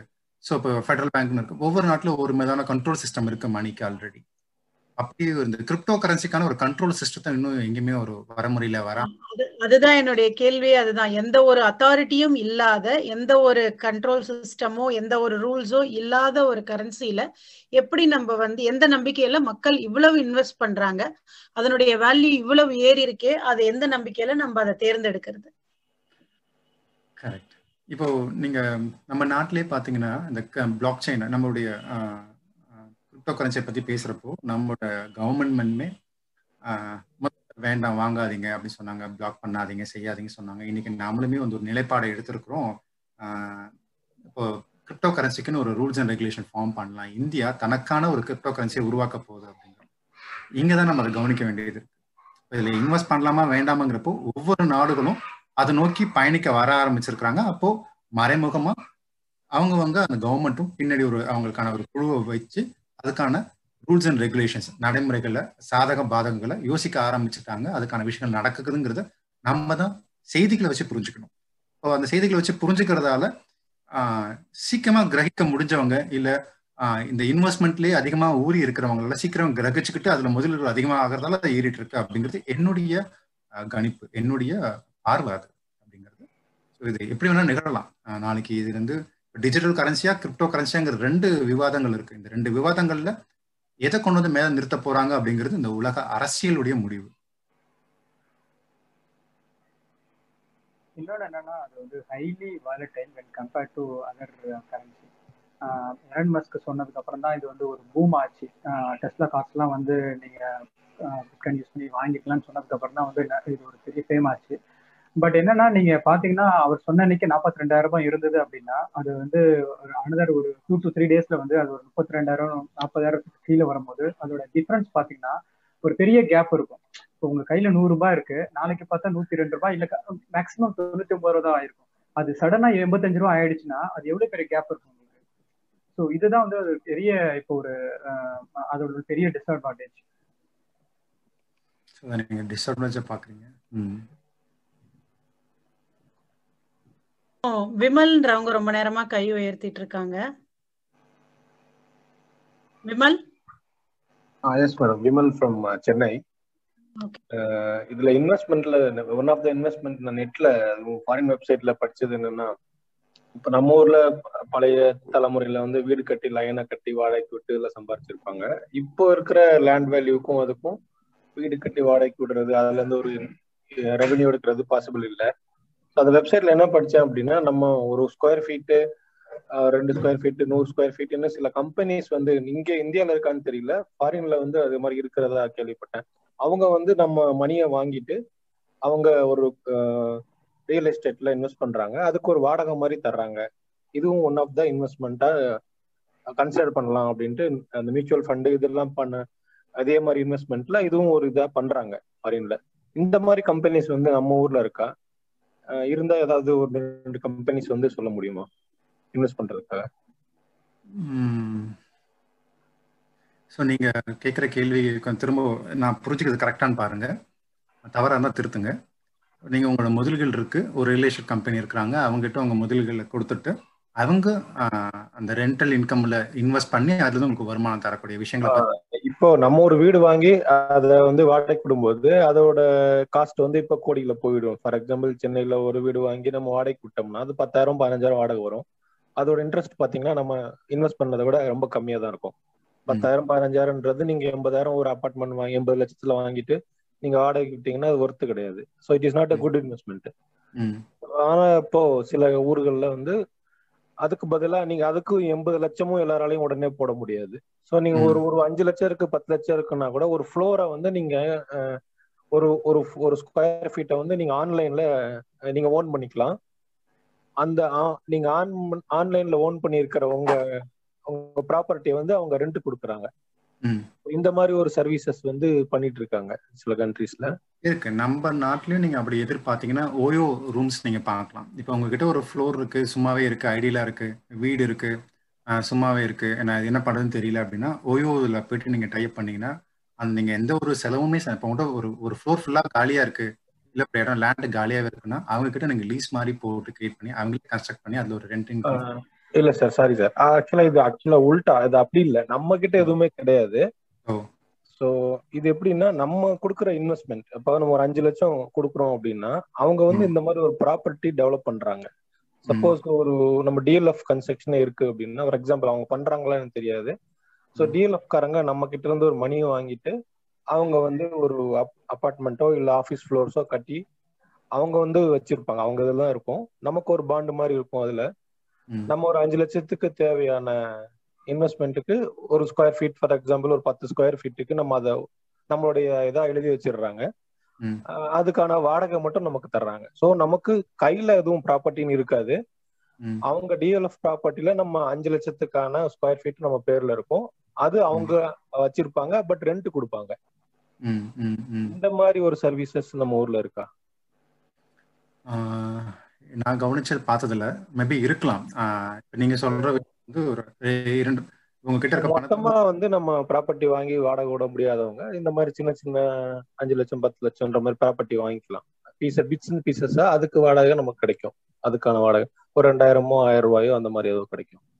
அப்படின்னு அந்த மாதிரி நிறுவனங்கள் இருக்க வாய்ப்பு இருக்கு. மார்க்கெட்ல நம்ம தேடி பார்த்தா கண்டிப்பா கிடைக்கும். அந்த மாதிரி இதுவும் ஒரு சர்வீசஸ் இருக்கானே தெரியல எனக்கு. சோ அதனால உங்களுக்கு ஏதாவது ஐடியா இருக்கா? எனக்கும் தெரியல. நான் தேடி பார்த்து நான் தகவல் கொடுக்குறேன். நீங்க செவி செவிக்கு உணவு குழுவில் அந்த அட்டெண்டீஸ்னு ஒரு லிங்க் கொடுத்து வாட்ஸ்அப் லிங்க் கொடுத்துருப்பாங்க. அதுல வேணா நீங்க ஜாயின் பண்ணுங்க. இந்த தகவல் நோட் பண்ணி வச்சுட்டு தேடி பார்த்து உங்களுக்கு திரும்பி அதுக்கான லிங்க் கொடுக்குறேன். Okay thank you sir thank you நன்றி சார் நன்றி. வேற கேள்விகள்? நன்றி நன்றி. அடுத்தது வந்து ரக்ஷன் கேள்வி கையை உயர்த்திருந்தார் ரக்ஷன் இருக்காருங்களா? ரக்ஷன் இல்ல அப்படின்னா உண்மைகிட்ட நான் போறேன். உண்மை நீங்க உங்க கேள்வி கேளுங்க. ரக்ஷன் இருக்காரா?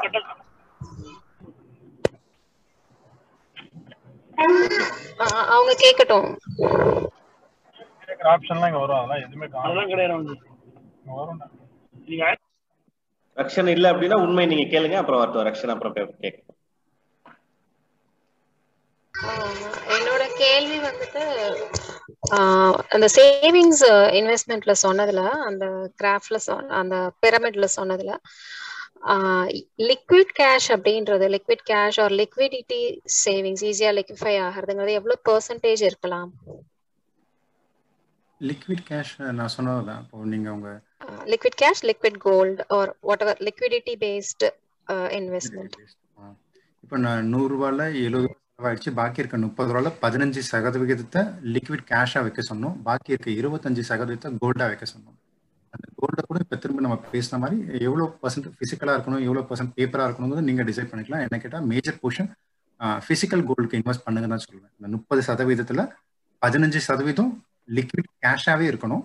அது எமர்ஜென்சி ஃபண்டுக்காக பாக்கி இருக்கிறதுல கோல்டுக்காக இருபத்தஞ்சு சதவீதம் ஒதுக்க சொல்லியிருந்தோம். நம்ம அந்த பணத்துல இருந்து.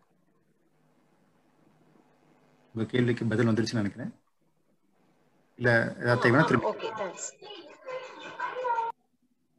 அடுத்தது ஜெய் கிஷோர். நீங்க கை உயர்த்திருந்தீங்க. ஜெய் கிஷோர் இருக்கீங்களா? இருந்தீங்கன்னா உங்க கேள்வி கேளுங்க. ராஜகோபால் பேசலாமா? ஒரு நிமிஷம் நான் இந்த வாய்ப்பு தரேன் சார். அடுத்தது அக்ஷயா அக்ஷயா ஸ்ரீசாந்த் நீங்க கை உயர்த்திருக்கீங்க நீங்க உங்க கேள்வி கேளுங்க. ஹலோ. கேளுங்க கேளுங்க ப்ளீஸ் நம்மளுடைய வளர்ச்சிக்கும் ஒரு சேஃபான இன்வெஸ்ட்மெண்ட்ஸ்க்கும் நம்ம ஆடிட்டர்ஸை நம்ம எந்த அளவுக்கு யூஸ் பண்ணலாம்? ஏன்னா நிறைய பேத்துக்கு ஆடிட்டர்ஸ்ட்ட போறதுனாலே வருஷத்துக்கு ஒரு முறை எல்லாமே அக்கௌண்ட்ஸ் முடிச்சு தான் எடுத்துட்டு போறோம். ஸோ ஆடிட்டர்ஸை நம்ம நம்மளோட இன்வெஸ்ட்மெண்ட்ஸ்க்கு நம்மளுடைய டவுட்ஸ்க்கு எப்படி யூஸ் பண்ணலாங்கிறது இது கேள்வி ரொம்ப சிம்பிளா இருக்கும் பட் ஆனா ரொம்ப தேவையா எனக்கு தோணுது. உண்மை ரொம்ப தேவையான கேள்வி தான் நீங்க கேட்டிருக்கீங்க நண்பர். அப்பாஸ் தான். தெரியுது. கே தேவையான கேள்வி தான் கேட்டிருக்கீங்க அப்பா சார் நீங்க உங்க ஆடிட்டர் எப்படி நீங்க பயன்படுத்துறீங்கிறது தான் ரொம்ப முக்கியமான விஷயமே. எல்லா ஆடிட்டருமே அதுக்கு நீங்க கேட்குற கேள்விகள் பதில் சொல்ல ரெடியாக தான் இருப்பாங்க. நான் என்ன உணர்றேன் அப்படின்றத பத்தி நான் பேச ஆசைப்படுறேன். ஏ- நான் என்ன செய்யறேங்கிறத நான் ஒரு கட்டத்தில் எனக்கு உணர்ந்தப்போ எனக்கு வந்து ஒரு நான் அசிங்கப்பட்டேன். இந்த வார்த்தையை சொல்றது தவறு இல்லை நான் நினைக்கிறேன். போஸ்ட்மார்டம் ஒரு இறந்து போன ஒரு பிணத்தை வந்து போஸ்ட்மார்டம் செய்வாங்க. அப்படிதான் வந்து முடிஞ்சு போன ஃபினான்ஷியல் இயரை வந்து ஆடிட் பண்ணி அதில் எந்த சேஞ்சஸும் பண்ண முடியாது. நீங்கள் முடிச்சு கொண்டு வரீங்க. ஃபினான்ஷியல் இயரே முடிஞ்சு போச்சு. அதை போய் நான் ஆடிட் பண்ணிட்டு பேலன்ஸ் ஷீட் ப்ரிப்பேர் பண்ணி உங்கள் கையில் கொடுத்துட்டு இருக்கேன் அதனால உங்களுக்கு என்ன மாதிரியான வளர்ச்சி நான் கொடுக்க முடியும்னு நினைக்கிறப்போ அது சரி வரலன்னு எனக்கு தோணுச்சு. அப்போ லைவ் அக்கௌண்டிங் ஒருத்தருக்கு வந்து உயிரோடவே இருக்கவே அவருக்கு சிகிச்சை கொடுத்து அவரை காப்பாற்றி அவரை வளர்க்கறது தான் வந்து ஒரு சிறந்த ஒரு விஷயமா இருக்க முடியும் அப்படின்னு நான் உணர்ந்தேன். அது மாதிரி உங்கள் ஆடிட்டரை நீங்க பயன்படுத்துறது உங்க கையில தான் இருக்கு. உங்க ஆடிட்டர் கிட்ட போய் உக்காந்தீங்கன்னா நீங்க வருஷம் முடிஞ்சு போய் உட்காராதீங்க கணக்கு வருஷங்கள் முடிஞ்சு போய் உட்காந்துட்டு உங்க கணக்குகளை கொடுத்து சரி இதை இப்படி செய்யணும் அப்படி பண்ணணும் அப்படின்னு கேட்காம டே டு டே மூணு மாசத்துக்கு ஒரு வாட்டி அவரை சந்திங்க. நான் இதெல்லாம் பண்ணிட்டு இருக்கேன் இந்த மாதிரி செஞ்சுட்டு இருக்கேன் மாசம் மாசம் உங்க கணக்குகளை அவங்கள்ட்ட கொடுங்க. இதுல இருந்து எனக்கு இப்படி வந்துட்டு இருக்கு இல்லை நான் எங்க தவறு செய்யறேன்? எந்த இடத்துல என் செலவினங்கள் அதிகமாகுது? என் வருமானத்தை கூட்டுறதுக்கு நான் இன்னும் என்ன செய்யணும்? இந்த நான் அதை தொழில் முதலீடுகளை வருமானங்களை பெருக்கிறதுக்கு முதலீடுகள் பண்ணலாமா? நான் இப்போ லேண்ட் வாங்கலாமா? எந்த ஒரு விஷயங்களும் செய்யறதுக்கு முன்னாடி நீங்க போய் அவங்க கிட்ட ஆலோசனை கேட்டு அவங்களை அணுகி அவங்கள மாத்திர ஒரு துடுப்பா நீங்க தான் இருக்கணும். ஸோ நான் எல்லாருமே தவறுன்னு சொல்லல எல்லாருமே குறைய சொல்ல வரல. சிலர்கள் இன்னும் ட்ரெடிஷ்னல் வேல இருப்பாங்க. பெரியவங்களா இருப்பாங்க. நம்ம அவங்கள ஒன்றும் சொல்ல முடியாது. தலைமுறைகள் இன்னைக்கு நிறைய ஓப்பன் மைண்டோட வந்திருப்பாங்க. ரெண்டுத்தையும் பிரிட்ஜ் பண்ற ஒர்க் உங்களுக்கான தேவைகளை நீங்க தான் கேட்டு நீங்க தான் வாங்கணும். ஃபர்ஸ்ட் ஒன்னா தான் இருக்கும். ஒரே ஒரு விஷயம் தான் நான் எல்லா ஒரு தொழில் முனைவருக்கும் வைப்பேன். நீங்க கணக்கு வருஷத்தை முடிஞ்சுட்டு போய் உங்க ஆடிட்டரை உட்காந்து எதையுமே இது செய்யலாமா அது செய்யலாமா அப்படி பண்ணிட்டேன்னு சொல்றதை விட அன்னன்னைக்கு மாசம் மாசம் நீங்க என்ன செய்றீங்கிறத அவங்களுக்கு தருவீங்க. மூணு மாசத்துக்கு அவங்களுக்கு சந்திங்க. என்ன செஞ்சிருக்குன்னு கொண்டு போய் காமிங்க. அதை அந்த அந்த கணக்கு வருஷத்துலயே நீங்க அதை திருத்திக்கிட்டு என்ன மாதிரியான முதலீடுகள்ல பண்ணலாம் உங்க தொழில் எப்படி வளர்க்கலாங்கிறத நீங்க தான் அவங்கள அப்ரோச் பண்ணி உங்களுடைய வேலையை அவங்கள்ட்ட நீங்க தான் வாங்கிக்கணும். ஒரே சார். நீங்க உங்க கேள்வி குயிக்கா கேட்டுங்க சார். அப்பா தாத்தாட்டே இருந்து வரும். அல்லது ஃப்ரெண்ட்ஸ் சொன்னாங்க அப்படிங்கறதுல செலக்ட் பண்றோம். ஏதாவது பேராமீட்டர்ஸ் இருக்கா? அதாவது நம்ம ஆடிட்டர் செலக்ட் பண்ண போறோம் அப்படின்னா இந்த மாதிரி விஷயங்கள் மெயினா நம்ம பாத்துக்கணும் அப்படிங்கிற மாதிரி ஏதாவது விஷயம் இருந்தா சொல்லுங்க. ஆடிட்டர்கிட்ட பார்க்கணுங்கிறப்ப உங்களுக்கு ஈஸியா அப்ரோச்சபிளா முதல்ல பாருங்க. ஷுட் பி ஈஸி அப்ரோச்சபிளா இருக்கிறாங்களா?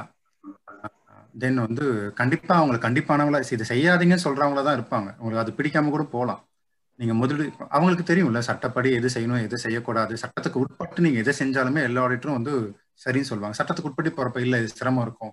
இது செய்ய வேண்டாம் அப்படின்னு சொல்லுவாங்க. அது நமக்கு கடுமையா கூட தெரியலாம். சில சமயம் நம்ம மிரட்டுற மாதிரி கூட தெரியலாம். இல்ல பயமுத்துற மாதிரி கூட இருக்கலாம். ஸோ இது எந்த ஆடிட்டரை தேர்ந்தெடுக்கணுங்கிறது நீங்க அவங்க கூட உட்காந்து பேசி உங்களுக்கு ஃபிளெக்சிபிளா இருக்கிறாங்களா? நீங்க கேட்குற கேள்விகளுக்கு சரியான முதல்ல பதில் வருதா? ஸோ அதை உங்களுடைய வியாபாரத்தை வளர்க்கறதுக்கு அவங்களும் நேரம் கொடுக்குறாங்களா? அப்படிங்கிறதுலாம் நீங்க முடிவு பண்ணணும். இதை பண்ணி தான் நீங்க முடிவு எடுக்கணும் அப்படிங்கிறது எல்லாருமே அதுக்கு ரெடியா இருப்பாங்க. அந்த மாதிரியான ஆட்களா நீங்களும் இருந்தாலுமே கண்ணாடி முன்னாடி போய் நம்ம நிக்கிறப்போ நம்ம முகம் அங்க தெரியும். ஸோ அந்த மாதிரி நம்ம ஒரு ஆளை தேர்ந்தெடுக்கிறப்போ நமக்கு என்ன வேணுங்கிறத அவங்க புரிஞ்சுக்கிட்டு அவங்க திரும்பி தராங்களாங்கிறத நம்ம பார்க்கணும். ஸோ இதுதான் அதுக்கான பதில் நினைக்கிறேன் அப்பா சார். தேங்க்யூ அடுத்ததா மணிகண்டன் புருஷோத்தவன் உங்க கேள்வி கேளுங்க. சார் திரும்ப கொஸ்டின் கேட்கிறேன் இது வந்து இப்ப பாத்தீங்கன்னா நீங்க ஃபர்ஸ்ட் பாயிண்ட் பண்ண மாதிரி பென்ஷன் இல்லாத ஜென்ரேஷன் ஸ்டார்ட் ஆயிடுச்சுன்னு சொன்னீங்கல்ல. ஸோ கவர்மெண்ட் வந்து they introduce national pension system so இப்போ அதுல வந்து பாத்தீங்கன்னாலே வந்து ஒரு ஆறு ஏழு பேர் இருக்காங்க. லைக் ஃபண்ட் மேனேஜர்ஸ் அப்படின்னு சொல்லிட்டு வச்சிருக்காங்க. அதுல நம்ம வந்து எப்படி வந்து பெஸ்டா வந்து செலக்ட் பண்றது? அதுக்கப்புறம் வந்து அலோகேஷன்ஸ் வந்து நம்மளே வந்து டிசைட் பண்றதா? இல்ல வந்து ஆட்டோ அலோகேஷனுக்கு விடுறதா? அந்த அந்த மாதிரி உங்களுடைய ஒப்பீனியன் என்ன? அந்த நல்ல கேள்வி. வந்து பென்ஷன் இல்லாத தலைமுறை நான் சொன்னேன். ஆனா நேஷனல் பென்ஷன் ஸ்கீம் ஒரு ஸ்கீம் அறிவிச்சிருக்காங்க நம்ம தான் தேர்ந்தெடுத்து முதலிடணும். நம்ம தான் முதல்ல நம்ம நமக்கு பென்ஷன் வேணுங்கிறத முடிவு பண்ணி நம்ம தான் முதல் போடணும் அப்படிங்கிறது முதல் பாயிண்ட் ரெண்டாவது நீங்க கேட்டதுக்கு வந்து அந்த அலோகேஷன்ஸ் வந்து நம்ம தான் முதல் பண்ணணுமா ஆட்டோ அலோகேஷன் கொடுக்கணுமா? நீங்க எதில் அலோகேஷன் பண்ணணும் என்ன செய்யணும் அப்படிங்கிறதுல சரியான அந்த நாலேஜ் அந்த தகவல்களை நீங்க சரியான முறையில் சேகரித்து வச்சிருந்து நீங்களே கையாள முடிந்தா நீங்க செய்யலாம். அப்படி இல்லைன்னா கண்டிப்பா ஒரு எக்ஸ்போர்ட்டுடைய நாலேஜை எடுங்க. நாலேஜ் எடுத்து அவங்க கூட உட்காந்து டிஸ்கஸ் பண்ணி எந்த மாதிரியான அலோகேஷன் பண்ணலாம் எந்த சமயத்துல பண்ணலாம் எப்போ ஸ்டிச்சோர் பண்ணலாம் அப்படிங்கிறதுலாம் நீங்க ஒரு எக்ஸ்போர்ட் நாலேஜோட செய்யறது ஒரு புத்திசாலித்தனமான வருமானத்தை பெருக்கிற விஷயமா நான் பார்ப்பேன் இதை. மணிகண்டன். ஓகே தேங்க்ஸ் ஐயா. கரெக்ட் ஏன்னா வந்து இப்போ புது புதுசா பாத்தீங்கன்னா ஃபர்ஸ்ட் ஸ்டார்ட் பண்ணும்போது ஈக்விட்டி கார்பரேட் கவர்மெண்ட் செக்யூரிட்டிஸ் மூணு தான் இருந்தது. இப்போ திரும்ப அவங்க வந்து தே இன்ட்ரடியூஸ்ட் ஆல்டர்னேட் இன்வெஸ்ட்மெண்ட் ஃபண்ட்ஸ்னு வந்து அந்த நாலாவது வந்து ஒன்று கொண்டு வந்திருக்காங்க. ஸோ அதனால தான் இந்த டவுட் பிகாஸ் வந்து இன்னும் வந்து ஏஎஃப் வந்து எப்படி அவங்க இன்வெஸ்ட் பண்றாங்கன்றது வந்து தெரியல. ஏன்னா நான் லாஸ்ட் ஒன் இயர் இன்வெஸ்ட் பண்ணேன் பட் வந்து ஏஎஃப்ல வந்து I didn't see difference much ஏன்னா வந்து ஒரு ரிட்டர்ன்ஸ் கம் வந்த மாதிரி தெரியலன்னு நினைக்கிறேன். Even though allocated very like five percent அப்படி தான் அலோகேட் பண்ணேன். பட் அதனால தான் கேட்டேன் நான். ஏன்னா வந்து இப்போ வந்து எல்லாரும் வந்து அந்த ஆர்இஐடிஸ் பிளஸ் ஏஎஃப்ஸ் வந்து கொண்டு வந்திருக்காங்க. எனக்கு என்ன தோணுது அப்படின்னா என்னுடைய ஒப்பீனியன் எப்படின்னா they are collecting money from public and their entering into infrastructure அப்படிதான் வந்து போயிட்டு இருக்கு எல்லாரும் ரிட்டர்ன்ஸ் வந்து எப்படி அப்படின்றதுதான் வந்து இன்னும் வந்து கொஸ்டின்ஸாவே இருக்கு அதுல எல்லாம் கரெக்ட் உண்மைதான். இது வந்து நம்ம இம்மிடியட்லி நமக்கு வந்து அதுல இருந்து ரிட்டர்ன்ஸ் எப்படி வந்து ஏன்னா இதுல இத ரெண்டு விஷயமா நீங்க பாக்கலாம் இப்போ மியூச்சுவல் ஃபண்ட்ல இன்வெஸ்ட் பண்ணிருக்கீங்க ஷேர் மார்க்கெட் இன்வெஸ்ட் பண்ணிருக்கீங்க அதுல இருந்து ரிட்டர்ன் எடுத்து கண்ணில் பார்த்த நபர்களை பார்த்துருக்க முடியும். இப்போ நேஷனல் பென்ஷன் ஸ்கீம்ஸ்ங்கிற சிஸ்டம் ஆரம்பிச்சு அதில் இன்வெஸ்ட்மெண்ட் பண்ண ஆரம்பிச்சிட்டோம். எல்ஐசி கூட ஆரம்பிச்சு அதில் ரிட்டர்ன்ஸ் எடுத்து மெச்சூர் ஆகி வந்து பாலிசி வந்து பார்த்தெல்லாம் பார்த்துருக்கோம். நேஷனல் பென்ஷன் ஸ்கீம் இனிதான் அதை பார்க்கணும் நீங்க அப்படிங்கிறது இதில் செய்யும் பயங்கள் இருக்க தான் செய்யும். சில சமயங்களில் முதல் போறப்ப நம்ம ஏற்கனவே பேச மாட்டோம். அந்த ரிஸ்க்குங்கிறத பத்தி யோசிக்காம அவங்க என்ன பண்ணுவாங்க எப்படி அலோகேட் பண்ணுவாங்க இன்ஃப்ராஸ்ட்ரக்சர் போட்டு சரியா வருமா வராதா அப்படிங்கிற பயம் இருக்க தான் செய்யும்.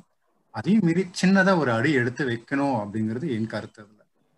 ரொம்பவும் நம்ம சில விஷயம் சொல்லுவாங்க ரீதி மூலம் நஷி மூலம் கரெக்டாக எனக்கு தெரியல அந்த வார்த்தை. ஆராயாம நம்ம வந்து ஆராய வேண்டாம் தப்பு இன்வெஸ்ட் பண்ணுங்க அப்படிங்கிற மாதிரி தான் அந்த நேஷனல் ஃபங்க்ஷன் ஸ்கீமும் ஒரு சிஸ்டமா வச்சு நீங்க ஒரு முதல் அடி எடுத்து வைக்கலாம். எல்லா பணத்தையும் நம்ம போட போறதுல ஒரு சின்ன குறிப்பிட்ட சதவீதம் தான் நம்ம இன்வெஸ்ட் பண்ண போறோம். அது நீங்க உங்களுக்கான ஒரு எக்ஸ்பர்ட்டை தேர்ந்தெடுத்து அதை எப்படி அலோகேட் பண்ணாங்கிறத முடிவு பண்ணி நீங்க இன்வெஸ்ட் பண்ணலாம் அப்படின்னு நான் யோசிக்கிறேன். ஓகே தேங்க்ஸ் நன்றி மணிகண்டன். சார் ராகவன் நாகராஜனா? நீங்க உங்க கேள்வி கேளுங்க சார் இருக்கீங்களா? Thank you sir it's not a question just a follow clarification regarding bitcoin discussion ரீசெண்டா சென்ட்ரல் கவர்மெண்ட் வந்து ஒரு அனௌன்ஸ்மெண்ட் பண்ணதுன்னு நான் படிச்சேன். யாருமே பிட்காயின் வைக்க கூடாது வச்சிருந்தா அது கிரைம்ன்ற மாதிரி சொல்லியிருந்தாங்க. அது பத்தி நீங்க ஆடியன்ஸுக்கு சொன்னா நல்லா இருக்கும் கண்டிப்பா சார். இப்போ கவர்மெண்ட் நியூஸ் புதுசா போட்ட பாலிசியில கூட அவங்க சொல்லியிருக்க விஷயம் என்னன்னா இந்தியன் கவர்மெண்ட் வந்து கண்ட்ரிக்கு ஓனா ஒரு பிட்காயின் ஓனா ஒரு கரன்சி கிரிப்டோ கரன்சி உருவாக்க போறேன்னு சொல்லியிருக்காங்க பட் பிரைவேட் கரன்சி என்கேஜ் பண்ணல. அதுக்காக தான் ஒரு கரன்சி ஓன் கரன்சி உருவாக்கன்னு சொல்லியிருக்காங்க அதை தான் நான் ஏற்கனவே பதிவும் செஞ்சிருந்தேன். இந்தியன் கவர்மெண்ட் வந்து கிரிப்டோ கரன்சிக்கு ரெடி ஆயிட்டாங்க. அது எந்த கரன்சிங்கிறது they are going to decide already government private கரன்சிஸை ban பண்ணி தான் வச்சிருக்காங்க அது இருக்க தான் செய்யுது. ஏற்கனவே பதிவு செஞ்ச விஷயம். நீங்க கேட்டீங்க திரும்பவும் நான் அதை பதிவு செய்யறேன் இப்ப மூணு பேர் கை உயர்த்திருக்கீங்க. ஏதாவது கேட்காத கேள்விகள் புதிதா இருந்ததுன்னா கேட்கலாம். யாரோ கேட்ட கேள்வியை மறுபடியும் நீங்க அவாய்ட் பண்ணிட்டு இப்போ மணிகண்டன் புருஷோத்தமன் விமல் ராகவன் நாகராஜன் மூணு பேர் வந்து கை உயர்த்திருக்கீங்க. விமல் உங்க கேள்வியை சீக்கிரமா கேட்டிருக்கேன் நம்ம காலம் கடந்து விமல் சென்னை அது பிட்காயினோட ரிலேட்டட் தான். அதனால கண்டினியூஸா கேட்டுறேன். ஸோ பேன் வந்து இப்போ டிராஃப்டா தான் இருக்கு. Draft bill as per RBI நம்ம இன்னும் வச்சுக்கலாம். நம்ம வைக்க கூடாதுன்னு சொல்லல. இதுல எனக்கு ஒரு என்ன டவுட் அப்படின்னா இப்போ இந்த பிட்காயின்ல இருந்து ட்ரேட் பண்ணி எடுக்கிறவங்க அவங்க எப்படி வந்து இந்த டாக்ஸ்லாம் அவங்களுக்கு இருக்கா? எங்க டாக்ஸ் கட்டுறாங்க? எக்ஸ்சேஞ்சஸே பிடிச்சிட்டு எக்ஸ்சேஞ்சஸே அவங்களுக்கு வித்ட்ராவல் பண்ணும்போதே அவங்களுக்கு மணி வருதா? இல்ல பேங்க்ஸ் நம்ம பேங்க்ஸ்க்கு வரும்போது பேங்க்காரங்க பண்றாங்களா? இல்ல டாக்ஸே கட்டுறது இல்லையா இது எப்படி நடக்குது? இதுவும் எனக்கு புரியாத ஒரு இதா இருக்குது. போறாங்க சம் டிரான்சாக்ஷன் பண்றாங்க. எடுத்துட்டு வரேன்னு சொல்றாங்க. இது எல்லாமே விர்ச்சுவலா எங்கேயோ வெளியில நடக்கிறதுனால எதுவுமே இது கவர்னிங்கே இல்லையா டோட்டலா இல்ல நம்ம இந்தியாலயோ இல்ல ஃபாரின் எக்ஸ்சேஞ்ச் எங்கோ பண்றாங்கன்னா அந்த எக்ஸ்சேஞ்சஸே வந்து based on country certain tax வந்து எயிட் பெர்சன்டேஜ் டென் டுவெல் ஏதோ வாட் எவர் ஏதாவது பிடிக்கிறாங்களா? இல்ல என்ன நடக்குது சார் இங்க? இங்க நீங்க நீங்க கேட்குற மாதிரி நல்ல கேள்வி இது. இப்போ நம்ம அதை இன்வெஸ்ட் பண்றோம் ட்ரேட் பண்றோங்கிறப்போ அதுல ட்ராக்கிங் இருக்கா? நமக்கு அதாவது டாக்ஸ் கட்டணுமா அப்படின்னு கேக்குறீங்க. ஆமா சார் நீங்க பிட்காயின் ஆகட்டும் ஒரு கிரிப்டோ கரன்சில எங்க இன்வெஸ்ட் பண்ணாலுமே அதுல கண்டிப்பா உங்க பேன் அங்க கேட்குறாங்க எனக்கு தெரிஞ்சு நான் கவனிச்ச வரைக்கும் நான் கொஞ்சம் ஸ்டடி பண்ண வரைக்கும் சில எக்ஸ்சேஞ்சஸ் இருக்கிறாங்க. அவங்க வந்து உங்க ஆதார் கேஎஃப்சிங்கிற டீட்டெயிலை வாங்கிட்டு தான் பண்றாங்க அப்படிங்கிறது. நீங்க என்னங்க ட்ரேட் பண்ணாலுமே இப்போ இந்த கவர்மெண்ட்ல இருக்க சிஸ்டம் படி எந்த ஒரு டிரான்சாக்ஷன் நடந்தாலுமே அந்த இன்ஃபர்மேஷன் எல்லாம் வந்து மினிஸ்டர் ஆஃப் ஃபினான்ஸ்க்கு வந்துருது. அங்கே இன்வெஸ்டிகேஷன் ஒரு விங் இருக்கு. அது ஒரு சிஸ்டம் அதை பத்தி பேச நிறைய சொல்ல வேண்டிய விஷயம் இருக்கும். மினிஸ்டர் ஆஃப் ஃபினான்ஸ் கீழே இன்வெஸ்டிகேஷன் ஒரு விங் இருக்கு. இங்க டிரான்சாக்ஷன்ஸ் பேங்கிங்ல நடக்கிற டிரான்சாக்ஷன் ஆகட்டும். ஐ மீன் கேஷா நடக்கிற டிரான்சாக்ஷன் இல்லாம இந்த எக்ஸ்சேஞ்சில் ஸ்டாக் மார்க்கெட்ல எந்த மாதிரிலாம் நடந்துட்டு இருக்கோ எல்லா டிரான்சாக்ஷனுமே ட்ராக்கிங்ல இருக்கு. ஏ ஆர்டிஃபிஷியல் இன்டெலிஜென்ஸ் மூலமா ட்ராக்கிங் இருக்கு. ஒரு சின்னதான ஒரு உதாரணம் சொல்லணும். உங்களுக்கு புரியுற மாதிரி நான் சொல்லணும்னு நினைச்சேன்னா நீங்க இன்கம் டேக்ஸ் ரெகுலரா ஃபைல் பண்ற ஆளா இருந்தீங்கன்னா நீங்க பார்க்கலாம். ஒரு அஞ்சு வருஷத்துக்கு முன்னாடி ஒரு பத்து வருஷத்துக்கு முன்னாடி நீங்க இன்கம் டேக்ஸ் ரிட்டர்ன் ஃபைல் பண்ணணுங்கிற மெசேஜ் கூட உங்களுக்குலாம் வராது. இப்போ பாத்தீங்கன்னா டியூ டேட் முடிய போகுது. நீங்க சீக்கிரம் ஃபைல் பண்ணுங்க அப்படின்னு கொஞ்ச நாளைக்கு முன்னாடி அதாவது சில வருஷங்களுக்கு முன்னாடி வர ஆரம்பிச்சது. அடுத்து என்ன வர ஆரம்பிச்சதுன்னா நீங்க வந்து இவ்வளவு ரூபாய் பேங்க்ல டிரான்சாக்ஷன் பண்ணிட்டு இருக்கீங்க. அந்த ரூபாய்க்கான கணக்கை ஒன்று தாக்கல் பண்ணாம இருக்கீங்க. தாக்கல் பண்ணுங்கன்னு சொல்லி தகவல் வர ஆரம்பிக்குது. அப்போ நம்மளுடைய ஆர்டிஃபிஷியல் இன்டெலிஜி யூஸ் பண்ணி டிபார்ட்மெண்ட் நம்ம எல்லா டிரான்சாக்ஷனையும் கவனிக்கிறாங்க. அதை நான் சொல்றது டிபார்ட்மெண்ட் இன்வெஸ்டிகேஷன் நீங்க பத்தி சொல்றேன். மினிஸ்டர் ஆஃப் ஃபினான்ஸ் கீழே இருக்கவங்க. ஸோ அவங்க அதை ட்ராக் பண்ணி எடுத்து கன்சர்ன் ஸ்டேட்டுக்கு அனுப்புவாங்க அங்க இருந்து கன்சர்ன் டிஸ்ட்ரிக்ட் ஹெட் குவார்டர்ல இருக்க டிபார்ட்மெண்ட்டுக்கு கொடுப்பாங்க இப்படி தான் நீங்கள் ட்ராக் நீங்கள் ஃபினான்ஷியல் நீங்கள் கிரிப்டோ கரன்சியில் இன்வெஸ்ட் பண்ணியிருந்தாலுமே அந்த ட்ராக்கிங் சிஸ்டம் மூலமாக அந்த பணங்கள் நீங்கள் என்ன பண்ணுறீங்க இதை ட்ராக் பண்ணி எடுத்து டிபார்ட்மெண்ட் கொடுப்பாங்க அவங்க நீங்க நீங்க கேட்டீங்க இதுக்கு டாக்ஸ் உண்டா? டாக்ஸ் கட்டணுமா? அப்படிங்கிறது. ஆக்சுவலி கவர்மெண்ட் ஃபர்ஸ்ட் பாயிண்ட்டை சொல்லிட்டாங்க யாரும் இன்வெஸ்ட் பண்ணக்கூடாது அப்படிங்கிறத சொல்லிட்டாங்க. இங்க அகைன் பாத்தீங்கன்னா இது எந்த அடிப்படையில இன்கம் டேக்ஸ் டிபார்ட்மெண்ட் அணுகுவாங்கங்கிற முறையை நான் சொல்லிடுறேன். நம்ம அதர் சோர்ஸ் ஆஃப் இன்கம்னு இருக்கு. இப்போ நான் நீங்க வந்து இன்கம் டேக்ஸ் டிபார்ட்மெண்ட் என்ன பார்க்கணும்னா நீங்க குதிரை ரேஸ்ல சம்பாரிச்சிங்களா இல்ல தொழில் பண்ணி சம்பாரிச்சிங்களா பார்க்க மாட்டாங்க நீங்க குதிரை ரேஸ்ல சம்பாரிச்சிருந்தாலும் அதுக்கு நீங்க வரி கட்டணுங்கிறது நம்ம இன்கம் டேக்ஸ் ரூல்ல இருக்கு. நீங்க மூணு சீட்டு விளையாண்டு நீங்க சம்- மூணு சீட்டு விளையாடுறது தப்பு அப்படிங்கிறது இருக்கு. If you are doing any other ஒரு லிக்கர் பிசினஸ் மாதிரி ஒரு லிக்கர் பிசினஸ் வந்து அன்அஃபிஷியலா நீங்க பண்றீங்க அப்படின்னா அதுல இருந்து வருமானம் சம்பாதிச்சிருந்தா கூட அந்த சம்பாதிச்சதுக்கு வருமான வரி கட்டணும் அப்படிங்கிறது இன்கம் டேக்ஸ் ரூல்ல இருக்கு. அது வந்து அஃபென்ஸா இல்லையான்னு பாக்குறதுக்கு புலனாய்வுத்துறை இருக்கு. அது தனி டிபார்ட்மெண்ட் அதை அவங்க ஒர்க் பண்ணுவாங்க. பட் இன்கம் டேக்ஸ்க்கு நீங்க சோர்ஸ் ஆஃப் இன்கம் எங்கிருந்து வருதோ அந்த சோர்ஸை லைபிள் ஃபார் டாக்ஸுங்கிறத பிடிக்கிறது அவங்க வேலை. அதை அவங்க செய்ய தான் செய்வாங்க. அப்படி டிரான்சாக்ஷன் நடக்குதுன்னு பார்த்தா அந்த டிரான்சாக்ஷன் கண்டுபிடிச்சா கேள்வி இருந்துச்சுன்னா அந்த டிரான்சாக்ஷன் ஐடென்டிஃபை ஆச்சுன்னா அது டாக்ஸ் கட்ட சொல்லி கேட்பாங்க.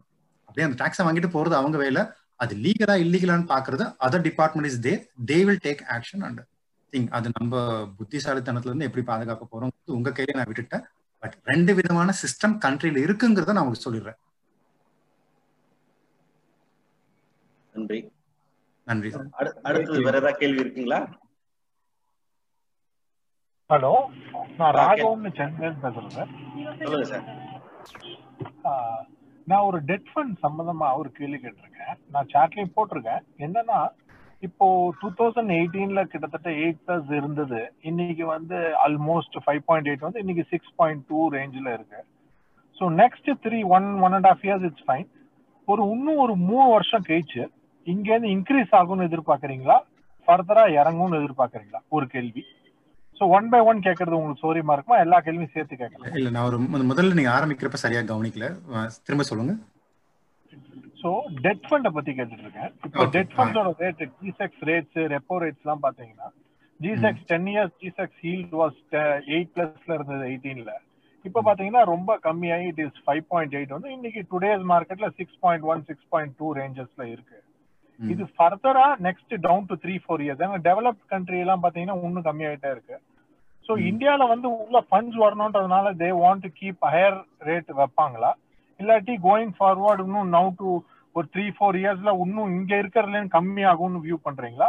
இல்ல கொஞ்சம் ஸ்பைக் ஆகும் அப்படின்னு எதிர்பார்க்கறீங்களா? ஏன்னா டூ தௌசண்ட் எயிட்டீனுக்கு முன்னாடி பாத்தீங்கன்னா கீழே சிக்ஸ் வந்து சிக்ஸ் செவன் செவன்ல இருந்து நைன் வரைக்கும் போயிட்டு அப்படியே எயிட்டீன் வந்து திருப்பியும் எயிட்ல இருந்து இப்ப ஃபர்தரா கம்மியாயிருக்கு. சார், நல்ல கேள்வி சார் அது டிப்ஸ் ஃபண்ட்ஸ்ல இப்போ வந்து ரெண்ட் ஆஃப் இன்ட்ரெஸ்ட் ரேட் குறைஞ்சிட்டு இருக்கு அப்படிங்கிறது. ஒரு காலகட்டத்துல நம்ம சொல்றோம் இல்லைங்களா? இப்ப நம்ம வந்து அகைன் இது எதை பேஸ் பண்ணி முடிவு எடுக்க வேண்டிய விஷயங்கள் இருக்கும்னா whether we are change overing கரன்சிங்கிற system வந்து மாறக்கூடிய யுகத்துல இருக்கமா அப்படிங்கிறது பாயிண்ட்ல இருந்து யோசிக்கிறப்போ குறையதான் செய்யும். அந்த யுக அந்த அந்த கரன்சிங்கிற சிஸ்டம் மாறக்கூடிய யுகத்துல இருக்கோங்கிற பாயிண்ட்ல ஆஹ் அந்த சிஸ்டம்ல இருந்து கவனிக்கிறப்போ அது மாறும். இந்த இதர அதர் கண்ட்ரிஸ்ல நீங்க பாத்தீங்கன்னா நீங்க பேங்க்ல பணம் போடுறதுக்கு பணத்தை நீங்க வச்சிருக்கிறதுக்கு நீங்க பணம் கட்டி தான் வச்சிருக்கணும் ஜப்பான்ல எல்லாம் பாத்தீங்கன்னா. அந்த நிலக்கடம் உருவாகலாம் அப்படிங்கிற ஒரு ஸ்டேஜ் தான் இருந்துட்டு இருக்கு. எனிதிங் மே ஹேப்பன் இது வந்து இப்படிதான் போகும் இப்படிதான் செய்யணும் அப்படிங்கிறது நம்ம முடிவெடுக்கிற தருணத்துல இல்ல. ஒத்துக்கிட்டு தான் ஆகணும்னு நான் நினைக்கிறேன். காரணம் லைக் டிஸ்கஷன் ஆரம்பிச்சிருச்சு டிஜிட்டல் கரன்சியை பத்தி அண்ட் தென் அந்த நெக்ஸ்ட் ஜென்ரேஷனுக்கான கரன்சியை பத்தி டிஸ்கஷன் ஆரம்பிக்கிறதால எது பேஸ் பண்ணி நம்ம டிராவல் பண்ண போறோம் வர காலங்கள்லங்கிறத முடிவு பண்ணி தான் இது ரைஸ் ஆகுமா இறங்குமாங்கிற முடிவுல நம்ம இருக்கிறோம். அதனால ரைட்டான ஆன்சர் நல்லா கொடுக்க முடியலங்கிறதுல டெஃபினெட்லி சப்போஸ் நான் ஃபியர் மணி இந்த பேப்பர் கரன்சிங்கிற விஷயத்துல போறப்போ இது answer no right no wrong no right answer for this இது என்ன ஆகும் உங்களோட ஒப்பீனியன் உங்களோட வியூ பாயிண்ட் தான் கேட்கறேன். அதான் என்னுடைய ஒப்பீனியன்ல இது வந்து குறைய தான் செய்யும் அப்படின்னு நான் நினைக்கிறேன். பேங்க்ல கொண்டு நம்ம பணம் குறையும்னு எதிர்பார்க்கறீங்க. குறையும் தான் எதிர்பார்க்கறேன். நம்ம பணம் போடுறதுக்கு நம்ம பணத்தை பேங்க்ல பணம் கொடுத்து தான் பேங்க்ல பணம் வைக்க வேண்டிய காலகட்டங்கள் வரலாம். அப்படிங்கிறது தான் இருக்கு. இந்த ஃபியட் மணிங்கிறது கண்டினியூ ஆச்சுனாக்கா. ஓகே அப்போ இந்த மாதிரி தருணம் இருக்கிற பட்சத்தில் வெளிநாட்டுல இருந்து நமக்கு ஃப்ளோஸ் வருமா ஃபர்தரா எஃப்டிஐ ஃப்ளோஸ் இந்த மாதிரியான தருணங்கள் இருக்கப்ப அவங்க நான் டெப்ட் ஃபண்டை மட்டுமே நம்பி அதிகமான இன்வெஸ்ட்மெண்ட் நமக்கு வரல அப்படிங்கிறது. நம்ம கம்பெனிஸ்ல இன்வெஸ்ட் பண்றதும் இருக்கு. லைக் நம்மளுடைய ஸ்டாக் மார்க்கெட்ல நேரடி முதலீடும் பண்றாங்க. நாட் ஒன்லி டெப்ட் ஃபண்ட் மட்டுமே அப்படின்னு சொல்ல முடியாது. டைவர்சிஃபிகேஷன் ஆஃப் இன்வெஸ்ட்மெண்ட்ஸ் இருக்கு இந்த இடத்துல அப்படிங்கிறது.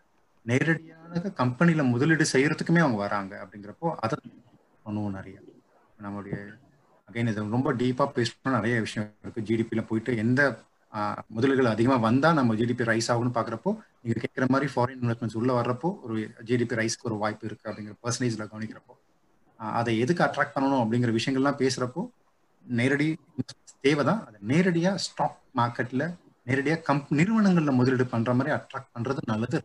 டெப்த் ஃபண்ட்ஸ் நான் இது ரெண்டாவது கேள்வி என்னன்னா இப்போ இந்த வருஷம் ரீசெண்டா இந்தியால பாத்தீங்கன்னா இபிஎஃப் இது பாத்தீங்கன்னா முதலீடு வந்து ரெண்டரை லட்சத்துக்கு மேல போட்டாங்கன்னா அதுக்கு வந்து ரிட்டர்ன் வரும்போது டாக்ஸ் கட்டி தான் ஆகணும். முன்னாடி டாக்ஸ் ஃப்ரீயா இருந்தது லிமிட் இல்லாம. ஸோ இந்த வருஷத்துல டூ பாயிண்ட் ஃபைவ் லேக்ஸ் மேல இன்வெஸ்ட் பண்ணா அதுல இருந்து எக்ஸஸா வர ரிட்டர்ன்ஸ் வந்து நீங்க ஆஸ் யூஷுவல் என்ன நீங்க ஸ்லாப்ல இருக்கீங்களோ அந்த மாதிரி டாக்ஸ் கட்டணும் அப்படின்னு சொல்லியிருக்காங்க. இதுக்கு நிகராக நான் இன்வெஸ்ட் பண்ணணும்னா என்ன ஆப்ஷன் இருக்கு? இந்தியாவில் இபிஎஃப்ல இருந்து வரக்கூடிய ரிட்டர்ன் நிகராக இன்வெஸ்ட்மெண்ட்ஸ் அப்படின்னு. இப்ப வந்து எட்டு சொல்லுங்க அது அதுக்கு நியரஸ்ட் நியரஸ்ட் ஆல்டர்னேட்டிவ் இபிஎஃப்க்கு நியரஸ்ட் ஆல்டர்னேட்டிவ் அகைன் டாக்ஸ் எக்ஸிபிஷனோட நீங்க கேக்குறீங்க. ஆமா டாக்ஸ் எக்ஸம்ஷன் இப்ப தூக்கிட்டாங்க. அதுக்காக சி டாக்ஸ் எக்ஸம்ஷன் இல்ல அட்லீஸ்ட் ஓரளவுக்கு அந்த அளவுக்கு ரிட்டர்ன் வரக்கூடிய ஏதாவது கான்ஸ்டன்ட் ரிட்டர்ன் ஆல்டர்னேட்டிவா இருக்கா? Other than equity other than equity நீங்க யோசிச்சீங்கன்னா நீங்க வந்து அட்லீஸ்ட் நீங்க இது யோசிக்கணும். மியூச்சுவல் ஃபண்ட்ஸ் வந்து நீங்க அதான் மியூச்சுவல் ஃபண்ட் ஈக்விட்டி இருக்கு. நேரடியாக நேரடி ஷேர் மார்க்கெட்ல ஈக்விட்டி இல்லாம மியூச்சுவல் ஃபண்ட் குள்ள போறதுனாலும் போகலாம் நீங்க எதிர்பார்க்குற மாதிரி அது ஒரு ரிட்டர்ன் மினிமம் ஒரு டுவெல் பர்சன்ட் ரிட்டர்னாவது அதுல கண்டிப்பா இருக்கும் மியூச்சுவல் ஃபண்ட்ல அப்படிங்கிறது. டிபெண்ட் அப்பான் அகைன் அங்க எந்த மாதிரியான மியூச்சுவல் ஃபண்ட் செலக்ட் பண்றீங்க அப்படிங்கிறது. அது இல்லாம நீங்க எனக்கு வந்து ரிட்டர்னா கான்ஸ்டன்டா எனக்கு ஒரு எட்டு பர்சன்ட் வேணும் அப்படின்னு சொன்னீங்க. எட்டு பர்சன்ட் ஏழு பர்சன்ட் வேணும்னு சொன்னா வீட்டில் பெண் பிள்ளைங்க எல்லாம் இருக்காங்கன்னா அவங்க பேர் நீங்க செல்வ மகள் திட்டத்தில் கண்டிப்பா இன்வெஸ்ட் பண்ணியே இருக்கணும். அதுல வந்து ஒரு எட்டு பர்சன்ட் பை டிஃபால்ட்டா கிடைக்கும். பிபிஎஃப்ல போட்டீங்கன்னா கண்டிப்பா உங்களுக்கு கேரண்டடா கொடுத்துட்டு இருக்கோம் லைக் அது கொடுத்துட்டு இருக்குங்கிற விஷயம். ஸோ இந்த மாதிரி நீங்க ஆல்டர்னேட்டிவ் செலக்ட் பண்ணலாம். இதுல போடலாம் அப்படிங்கிறது நீங்க டிசைட் பண்ணலாம். டாக்ஸ் எக்ஸம்ஷனுங்கிறது இல்லை நம்ம முடிவு பண்ணலாம். எந்த ஸ்கீம்ல இருக்கும்? ஓல்டு ஸ்கீமா நியூ ஸ்கீமாங்கிறத முடிவு பண்ணி தான் நம்ம அந்த இன்வெஸ்ட் வச்சு போறோமாங்கிறது நீங்க டிசைட் பண்ணிக்க வேண்டிய விஷயங்கள் தான் இருக்கு. திரும்ப ரொம்ப டீப்பா அதில் போக வேண்டாம். நீங்க கேட்ட விஷயங்கள்ல மியூச்சுவல் ஃபண்ட் வச்சுக்கலாம் இல்ல செல்வ மகள் திட்டம் வச்சுக்கலாம் இல்ல பிபிஎஃப் முடிவு பண்ணலாம்.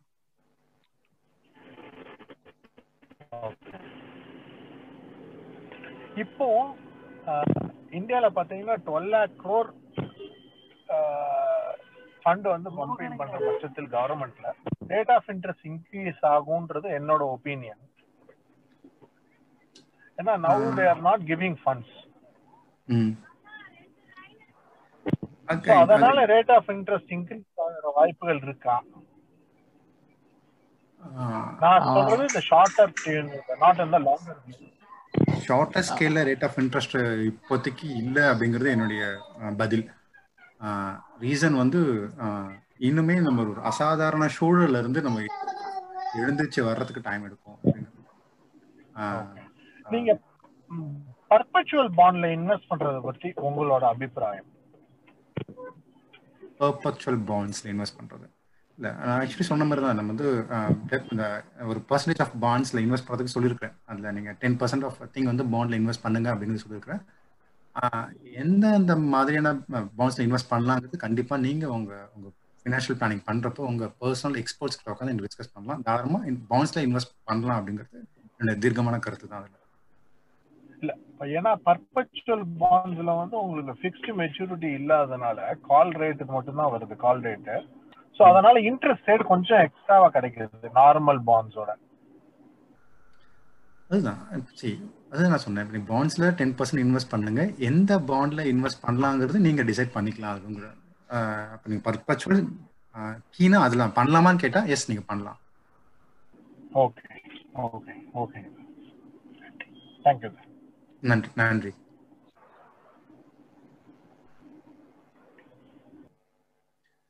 வேற கேள்விகள்? என்னுடைய லாஸ்ட் கொஸ்டின் வந்து இந்தியன் கிரிப்டோ கரன்சி பத்தி. நம்ம வந்து டிஜிட்டல் டிரான்சாக்ஷன்ஸ் எல்லாம் இன்க்ரீஸ் ஆயிட்டே இருக்கு. So what is the need ஆர்பிஐக்கு வந்து கிரிப்டோ கரன்சி எதுக்கு வேணும் ஃபர்ஸ்ட் ஆஃப் ஆல் ஏன்னா வந்து சரி நாம பிட்காயின் போறோம் அப்படின்னா அது வந்து என்ன சொல்றது? குளோபல் கரன்சி அப்படின்ற மாதிரி கொண்டு போறாங்க. நம்ம இந்தியன் கரன்சின்னு கொண்டு வரும்போது வந்து இப்போ இந்தியாவுக்குள்ளார வேணும் அப்படின்னா எதுக்கு வேணும்? உங்களுக்கு தேவையில்லைல்ல. If if you are going outside only you need crypto currencies right correct so Indian government ஏன் கொண்டு வராங்க? Crypto currency global common currency கொண்டு வரலாமா அப்படிங்கிற கேள்வி நல்ல கேள்வி தான் டிஜிட்டல் கரன்சி ஆல்ரெடி இருக்கு. ஏன் இதுக்கு மாறும்? டிஜிட்டல் கரன்சி ஆல்ரெடி இருக்கு பேப்பர் கரன்சி ஆல்ரெடி இருக்கு. அப்போ கிரிப்டோ கரன்சிங்கிறான ஒரு பாலிசி நம்ம உருவாக்குற கட்டாயத்தில் வந்துட்டோம்னா நம்ம எதை நோக்கி நகரணுங்கிறத நம்ம புரிஞ்சுக்கணும். அப்படியே ஸ்டாப் பண்ணிக்கிறோம் நாங்கள் அகைன் குளோபலி காயின்ஸ் இருக்கப்ப அதே நம்ம பாலிசியாக கொண்டு வரலாமே. நமக்கு நீங்கள் சொந்தமாக உருவாக்கணும் அப்படின்னு நீங்கள் நினைக்கிறீங்க. ஈவன் நான் இந்த இடத்துல திரும்பவும் நான் ஒரு ஒரு ஒரு கேள்வி உங்க முன்னாடியே வைக்கிறேன். யான் ஒன்று இருக்கு டாலர்னு ஒன்று இருக்கு. அப்புறம் எதுக்கு நம்ம இந்தியன் ருப்பின்னு ஒன்று வச்சிருக்கோம்?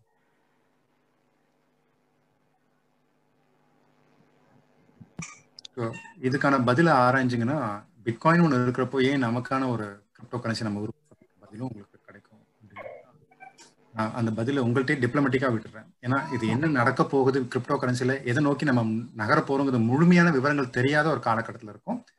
இன்னைக்கு பேசுகிற இந்த பேசிக் விஷயங்கள் ஒரு அஞ்சு வருஷம் கழிச்சு நடைமுறையில் வந்துடும் இல்லை பத்து வருஷம் கழிச்சு வர்றப்போ இதை பற்றி நிறைய விஷயங்கள் தகவல்கள் நம்ம எல்லாருக்கும் வந்து சேர்ந்துருக்கும். அப்போ நிறைய விஷயங்கள் நமக்கு இன்னும் கிடைக்க ஆரம்பிக்க வாய்ப்பு இருக்கு. இது எல்லாமே இப்போ நம்ம பேசுகிற எல்லா விஷயங்களும் கிரிப்டோ கரன்சியை பற்றி ஆகட்டும் கிரிப்டோ பிட்காயினை பற்றி இருக்கட்டும் இதெல்லாம் காத்துல தான் இருக்கு. எல்லாருமே யோசிச்சுட்டு இருக்காங்க ஒரு இம்ப்ளிமெண்டேஷனுக்குள்ள போயிட்டு இருக்காங்க அதற்கான முதல் படியை எடுத்து வச்சுட்டு இருக்காங்க. அப்போ இதை பத்தி நம்ம புரிதலும் தெரிஞ்சுக்கிறதுக்கான விஷயத்துல இருக்கும். நீங்க கேட்ட கேள்விக்கு திரும்ப வரப்போ ஏன் இந்தியா தனியா பண்றாங்கன்னா ஏற்கனவே சொன்ன அதே பதில் தான் நான் திரும்ப சொல்றேன்.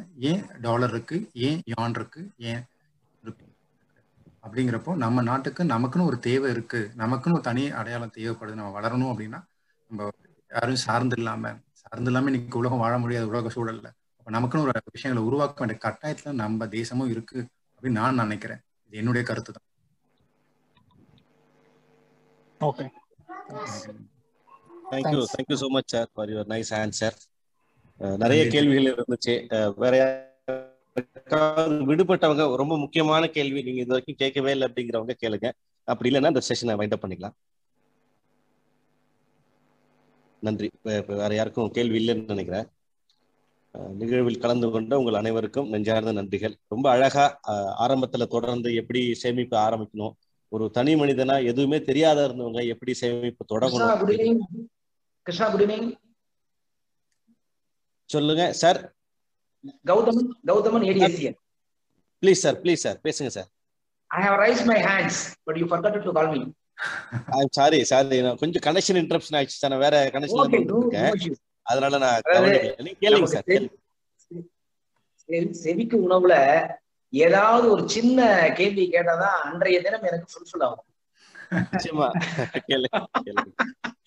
Okay thank you so much for having a nice topic discussion with regard to the financial management இன்றைய காலகட்டத்திற்கு மிகவும் அத்தியாவசியமாக மிக அவசியமான ஒரு டாபிக் இப்போ ஆக்சுவலா செவிக்கு உணவை பொறுத்த வரைக்கும் we are discussing with different dimension of topics we all of you might have been known that let us me introduce myself myself is Gauthaman working as assistant director, seed certification, and organic certification, Salem Collective. Uh, many of my Vidya and Viduthalai all are known very well. But இதுல இருக்கக்கூடிய ஒரு சில Stranger friends இப்போதான் தெரியறதுக்கான சாத்தியம் இருக்குது but class வந்துங்க very amazing ஒரு பெரிய எக்கனாமிக் செமினார்ல உட்காந்த மாதிரி ஆயிடுச்சு. ஒவ்வொரு ஸ்டேஜ் பை ஸ்டேஜ் சார் வந்து ஃபர்ஸ்ட் கிளாஸா எடுத்தாரு. ஸோ அதுக்கு வந்து hands off to is beautiful lecture என்னுடைய கேள்வி என்னுடைய கேள்வி கொஞ்சம் ஃபன்னியா தான் இருக்கும். பட் இருந்தாலும் நான் வந்து ஒரு சின்ன ஒரு இதுக்காக தான் கேட்கிறேன் sir I want to earn one crore sir I want to earn one crore என்ன சார் கவர்மெண்ட் சர்வீஸ் எடுக்கிறீங்க? கை நிறைய சம்பளம். செவன்த் பே கமிஷன் வேற போட்டாங்க. உங்களுக்கு என்ன சார் என்ன? ரிட்டையர்மெண்ட் வேற அறுபது ஆகிட்டாங்க உங்களுக்கு எதுக்கு சார் அந்த ஆசை அப்படின்னு கேட்கலாம். Just I want to quit from from my government service with lot little span of time ஏனென்றால் நான் அனுபவித்த இந்த அரசு பதவியை எனக்கு பின்னால் வேலை இல்லாமல் இருக்கக்கூடிய யாதா ஒரு பட்டதாரி இந்த பதவியை அனுபவிக்க வேண்டும் என்கின்ற ஒரே ஒரு உள்நோக்குடன் I am ready to get from my service as a VRS voluntary retirement service many of my friends are here retired சர்வீஸ்ல இருப்பாங்க. ஒரு அரசு இயந்திரம் இயங்குவதற்கான ஒரு வயதுன்னு இருக்குது. அந்த வயது வரைக்கும் தான் நம்மளால ஒரு செல்ஃப் மோட்டிவேட்டடா செய்ய முடியும். மற்றதெல்லாம் டிக்டேட்டிவா இருக்கணும். But it is a policy matter of the government so we can not change the policy matter of the government but நாம அதுல இருந்து நம்மள டிஃப்ரெண்ட் டைமென்ஷன்ல வச்சுக்கலாம். ஸோ நான் என்ன சார்ட்ட ஒரு சின்ன ரிக்வஸ்ட் ரிக்வஸ்ட் அப்படிங்கிற விட ஒரு ஃபன்னியான கொஸ்டின் தான். ரங்கநாத் சார்ட்ட கேட்கறது sir what is the programme for making and earning one crore எனக்கு இந்த ஒரு கோடி ரூபாய் சம்பாதிப்பதற்கான தொழில்கள் அல்லது இப்ப கரண்ட் அஃபேர்ஸ்ல என்ன இருக்கலாம்? I'm having five acres of agriculture land with little bit of concentration தான் நான் பிசினஸ் அதாவது கவர்மெண்ட் சர்வீஸ் இருக்கிறதுனால என்னால கான்சன்ட்ரேட் பண்ண முடியல. அப்படி கொஞ்சம் அக்ரிகல்ச்சர் போயிட்டு இருக்குது பட் இன்னைக்கு இருக்கக்கூடிய ரீசன்ட் டெவலப்மெண்ட்ஸ்ல இன்வெஸ்ட்மெண்ட்ஸ் சிப் ஆகட்டும் அல்லது வந்து ப்ராவிடென்ட் ஃபண்ட் ஆகட்டும் அதெல்லாம் பணம் இருக்கிறவங்களுக்கு. இனிதான் சம்பாதித்து நம் வாழ்க்கையை இன்வெஸ்ட் பண்ணணும் இருக்கிறவங்க கொஞ்சம் இருப்பாங்க. நான் அவங்களுக்காக கூட அந்த கேள்வி பதிவு பண்றேன். சார் இப்ப சிப்பை பத்தி பேசுறோம். அதே மாதிரி ப்ராவிடென்ட் ஃபண்டை பத்தி பேசுறோம் ஷேர் மார்க்கெட் பத்தி பேசுறோம் பிட்காயினை பத்தி பேசுறோம் இதெல்லாம் பணம் வச்சிருக்கிறவங்களுக்கு. பணம் இல்லாத சிலர் இருப்பாங்க. இனிமேல் தான் ஏர்ன் பண்ணும் யங்ஸ்டர்ஸ் ஒரு இதுல பார்ட்டிசிபேட் பண்ணிருப்பாங்க. So on because of of myself I am asking the question in front of Raghunathan what is the programme for earning one crore அது டைம் லிமிட் இல்ல சார் நான் டைம் லிமிட் சொல்ல ஒரு ஒரே வாரத்துல நான் வந்து ஒரு கோடி சம்பாதிக்கணும் ஒரு மாசத்துல சம்பாதிக்கணும் அப்படின்னு இல்ல. சார் இது இந்த ஸ்டிப்புலேட்டட் டைம்ல செஞ்சா நான் ஏர்ன் பண்றது it must be a legal work இல்லீகலா நான் எதையுமே செய்ய வேண்டிய அவசியம் இல்லை. அதற்கான நிர்பந்தமும் இல்லை. ஏனால் இந்த ஒரு வினா பலருடைய மனதில நிச்சயமாக ஒரு அகல் விளக்கை ஏற்றும். அந்த அகல் விளக்கான ஒளி உங்களுடைய பதிலில் இருந்து வந்தால் நிச்சயமாக அது மேலும் பிரகாசிக்கும் என்கின்ற ஒரே ஒரு கருத்தை தெரிந்து கொண்டு what is the plan for earning one crore what are the dimensions and what are the avenues to make the business so thank you sir super sir ரொம்ப நல்ல கேள்வி கேட்டிருக்கீங்க. தேவையான கேள்வியும் கூட அது. இப்போ நீங்க உங்க சைட்ல இருந்து நீங்க ஆரம்பிச்சீங்க. ஆஹ் நாங்க வந்து ரிட்டையர்மெண்ட்டுக்கு அப்புறம் ஒரு தொழில் ஆரம்பிச்சோம்னா இன்வெஸ்ட்மெண்ட் இல்லாம ஒரு தொழில் ஆரம்பிச்சோம்னா நான் அந்த ஒரு கோடி சம்பாதிக்கிறதுக்கு டைம் லிமிட் இல்லை நான் என்ன செய்யணும் அப்படின்ட்டு. இஃப் யூ டோன்ட் மைண்ட் உங்க ஏஜ் நான் தெரிஞ்சுக்கலாமா சார்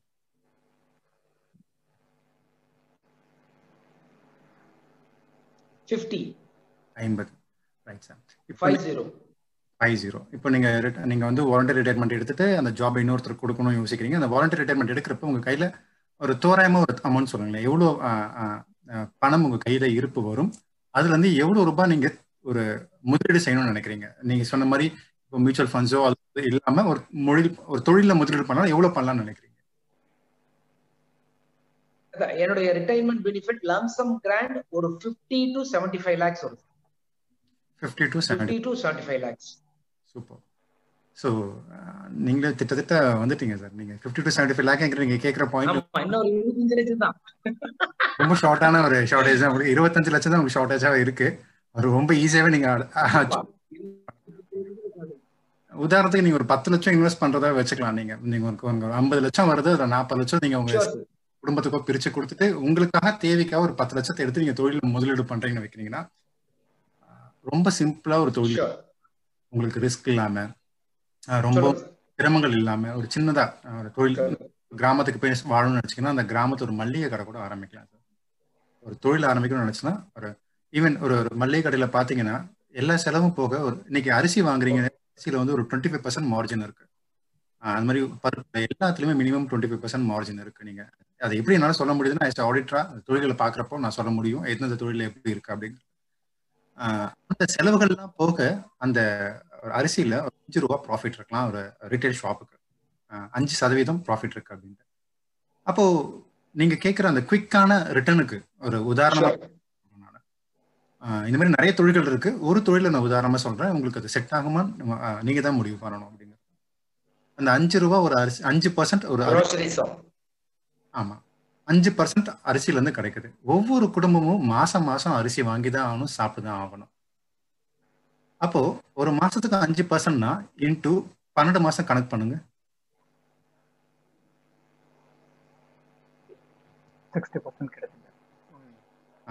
அறுபது சதவீதம் உங்களுக்கு ரிட்டர்ன் கிடைக்குது. இப்போ ஒரு குடும்பம் அவங்க குடும்பத்துக்காக தேவைக்காக ஒரு மாசத்துக்கு ஐந்தாயிரம் டு மினிமம் ஐந்தாயிரம் டு எட்டாயிரம் பத்தாயிரம் வரைக்கும் மளிகை ஜாமா வாங்குறாங்க. ஒரு கடைக்கு நீங்க ஒரு கடை ஆரம்பிக்கிறீங்க உங்களுக்கு உடனடியா ஒரு நூறு கஸ்டமர்ஸ் வரமாட்டாங்க. ஒரு மூன்று மாதங்கள் ஆறு மாதங்கள்ல மினிமம் ஒரு ஹண்ட்ரட் கஸ்டமர்ஸ் உங்களுக்கு கண்டிப்பா வந்துடுவாங்க நூறு கஸ்டமர்ஸ் வந்துடுவாங்க இந்த நூறுங்கிறது நாளடைவுல கொஞ்சம் கொஞ்சமா வளரதான் செய்யும். அப்ப வளர்ப்போ உங்களுக்கான வருமானம் பெருகதான் செய்யும். ஒரு சின்ன மளிகை கடையில நீங்க ஒரு நிலையான கஸ்டமர்ஸ் நிரந்தரமான ஒரு வாக்கின் ஒரு மாசத்துக்கு நூறு பேர் ஒரு இரநூறு பேருங்கிறத உருவாக்கிட்டீங்கன்னா ஒரு வருஷத்துக்கு அறுபது பர்சன்ட் லாபம் அப்படிங்கிறது நிலையா இருக்கு. ஸோ இதுதான் தொழில். இதுதான் ஆண்டர்பர்னர்ஷிப்ல இருக்கிற ஒரு பிளான் அப்படிங்கிறது. ஸோ உங்க அந்த நீங்க உங்க போடுற பத்து லட்சம் இருக்கு பாத்தீங்களா? அந்த பத்து லட்சத்தை எவ்வளவு கஸ்டமர்ஸ் ஒரு மாசத்துல இன்க்ரீஸ் பண்றீங்களோ அந்த ஒரே ஒரு பத்து லட்சத்தை வச்சுதான் இந்த அறுபது பர்சன்ட் நீங்க எடுப்பீங்க. இந்த ஏன்னா நீங்க மளிகை கடையில பாத்தீங்கன்னா ரிட்டர்ன் கேஷ் அண்ட் கேரி தான். யாரும் கடன் சொல்லிட்டு வாங்கி போக மாட்டாங்க.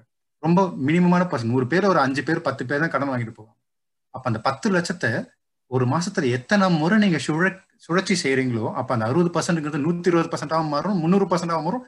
நம்பர் ஆஃப் டைம்ஸ் இன்க்ரீஸ் பண்ணி அந்த ஒரே பத்து லட்சத்தை பல முறை சுழற்சி செஞ்சீங்கன்னா. இந்த மாதிரி பல தொழில்கள் இருக்கு. நீங்க அப்படி ஒரு தொழில் எடுத்தீங்கன்னா நீங்க கேட்கிற அந்த ரொம்ப ஷார்ட் ஃபால் ஒரு இருபத்தஞ்சு லட்சம்னு குயிக்காக கிடைச்சிரும். அதை தாண்டியும் கிடைக்கும் உங்களுக்கு அந்த வருமானம் அப்படிங்கிறது.